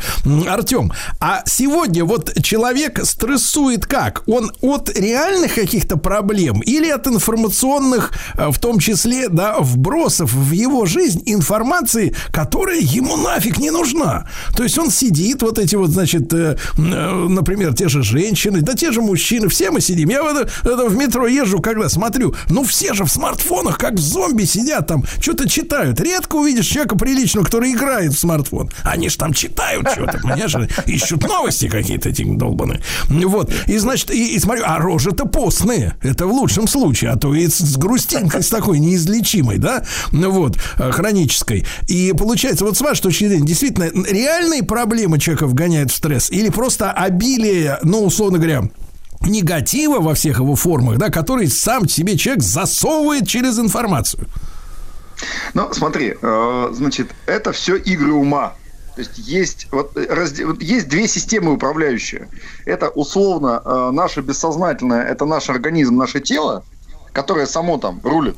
И есть наш ум. Вот это то, э, почему возомнили себя богами, потому что наше самосознание создало первую, самую главную иллюзию, что мы здесь самые крутые, потому что у нас самосознание есть.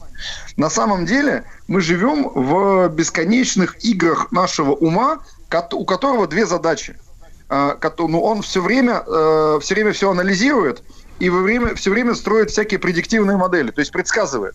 То есть у нас такая в башке сидит такая здоровенная жирная гадалка, которая все время э, смотрит все вокруг и все время пытается что-то предсказать. Ничего он на самом деле предсказать толком не может, но все время пытается. И из-за этого все время возникает стресс.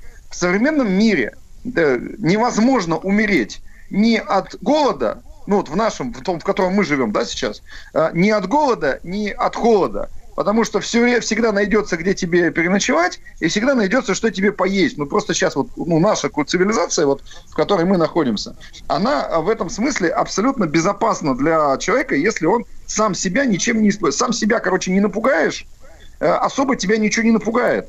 Вот. э, А вот игры ума, вот эти, которые постоянно нам придумывают всякие страшилки, а СМИ, они нам еще эти страшилки подбрасывают. И сейчас я объясню, почему. Это прям лайфхак, серьезно. Смотрите, значит, э, чего боится, ну, э, когда человек в стрессе, у него сложные когнитивные процессы выключаются, ну, то есть вот он мыслить перестает рационально, а управление переходит на более, как бы, э, на более старые э, уровни. То есть э, она переходит на уровень как раз вот этих базовых защитных стратегий «бей, беги, замри». То есть фактически человек, когда в стрессе, он рационально воспринимать ситуацию, логически воспринимать ситуацию не в состоянии. И это очень выгодно на уровне управления э, поведением его. То есть э, рекламным рекламщикам, маркетологам, ну, некоторым другим людям, которым, которые управлением занимаются, да. Тут им очень аккуратнее, Артем, тут аккуратнее, аккуратнее, а то Крамолову а я прям чувствую, как у вас на языке прям чешется вот это вот. А мы вам это прям обратно его туда, обратно в рот, впасть, да. Да, да. Вот. Так вот, это очень удобно, потому что э, человек, когда в стрессе, он э, не критично воспринимает то, что ему говорят.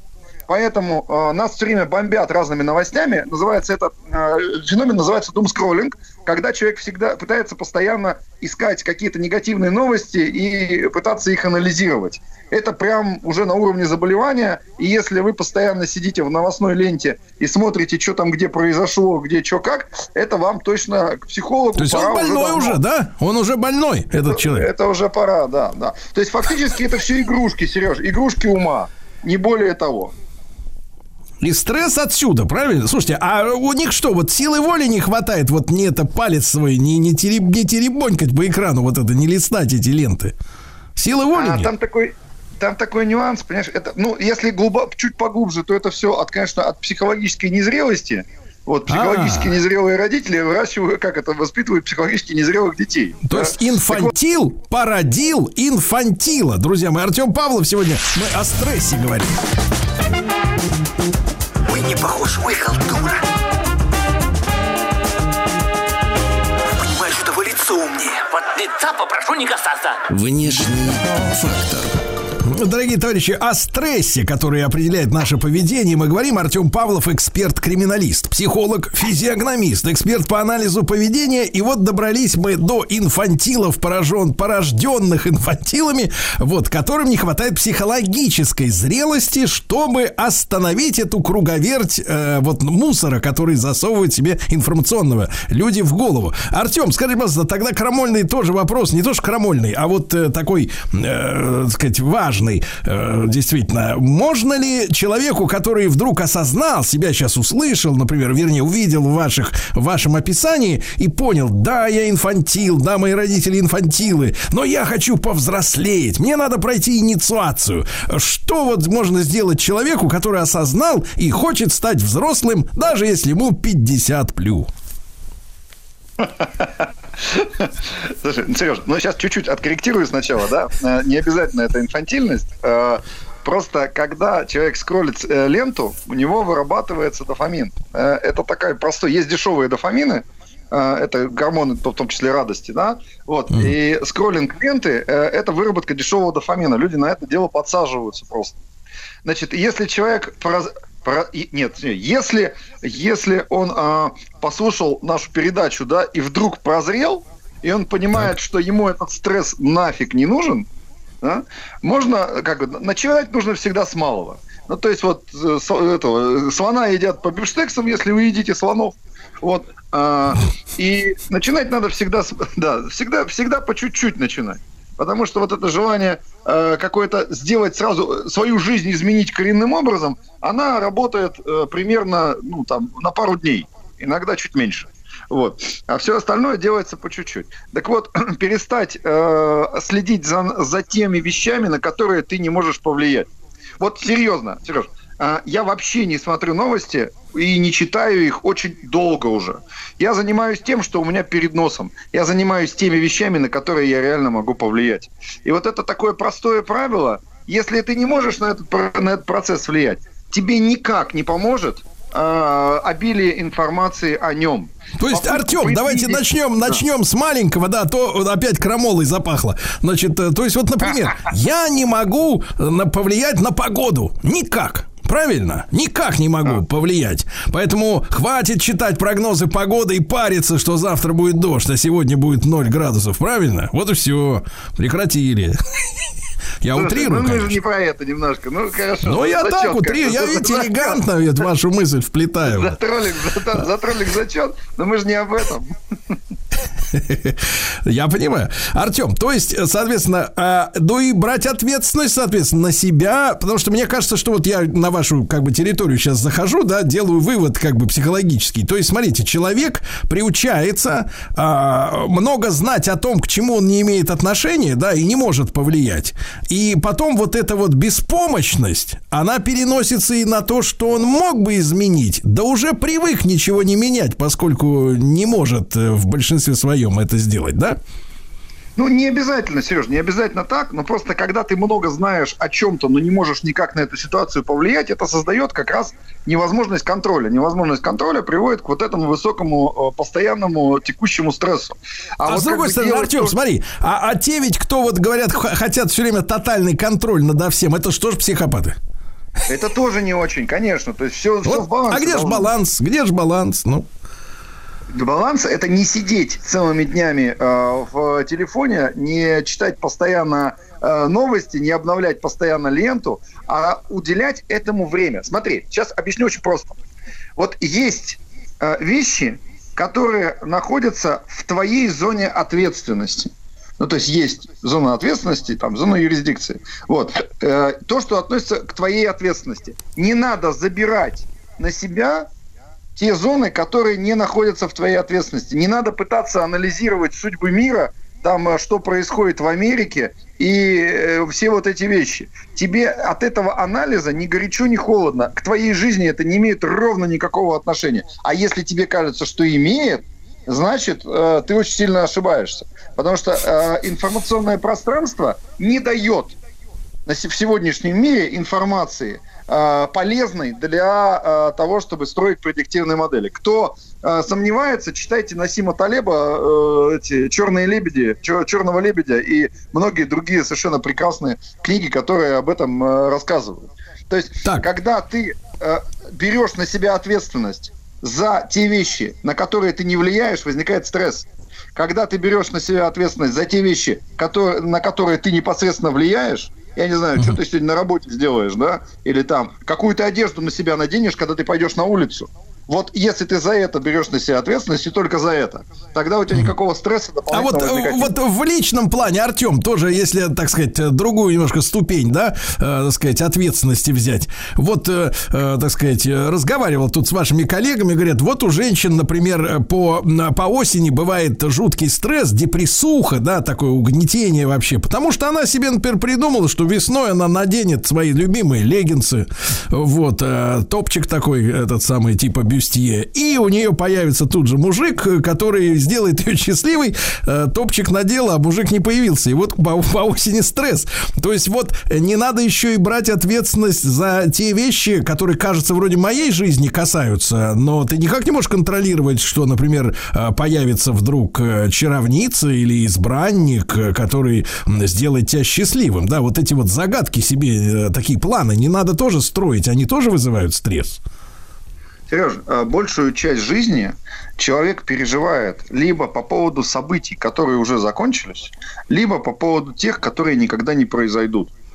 Вот возьмите эту фразу себе так, большими красными буквами, напишите своей помадой себе на э, зеркале. На утра, и с утра ее читайте каждый день, понимаете?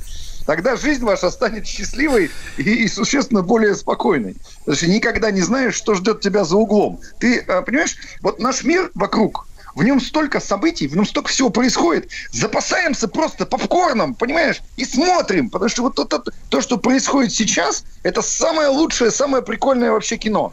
И э, наслаждаться нужно не фантазиями своими о будущем, а и не переживаниями по поводу прошлого, а наслаждаться нужно тем, что происходит сейчас вокруг тебя. Потому что у нас фокус внимания все время уведен. У нас его ум все время уводит либо назад, либо вперед. А надо его здесь сохранять. Вот смотришь, идешь, мужики дерутся. Ха-ха, прикол. Главное, близко не подходить, понимаешь? Главное не отхватить, понятно, это дело-то такое, да. Артем Павлов, эксперт-криминалист в нашем цикле «Внешний фактор». Спасибо большое.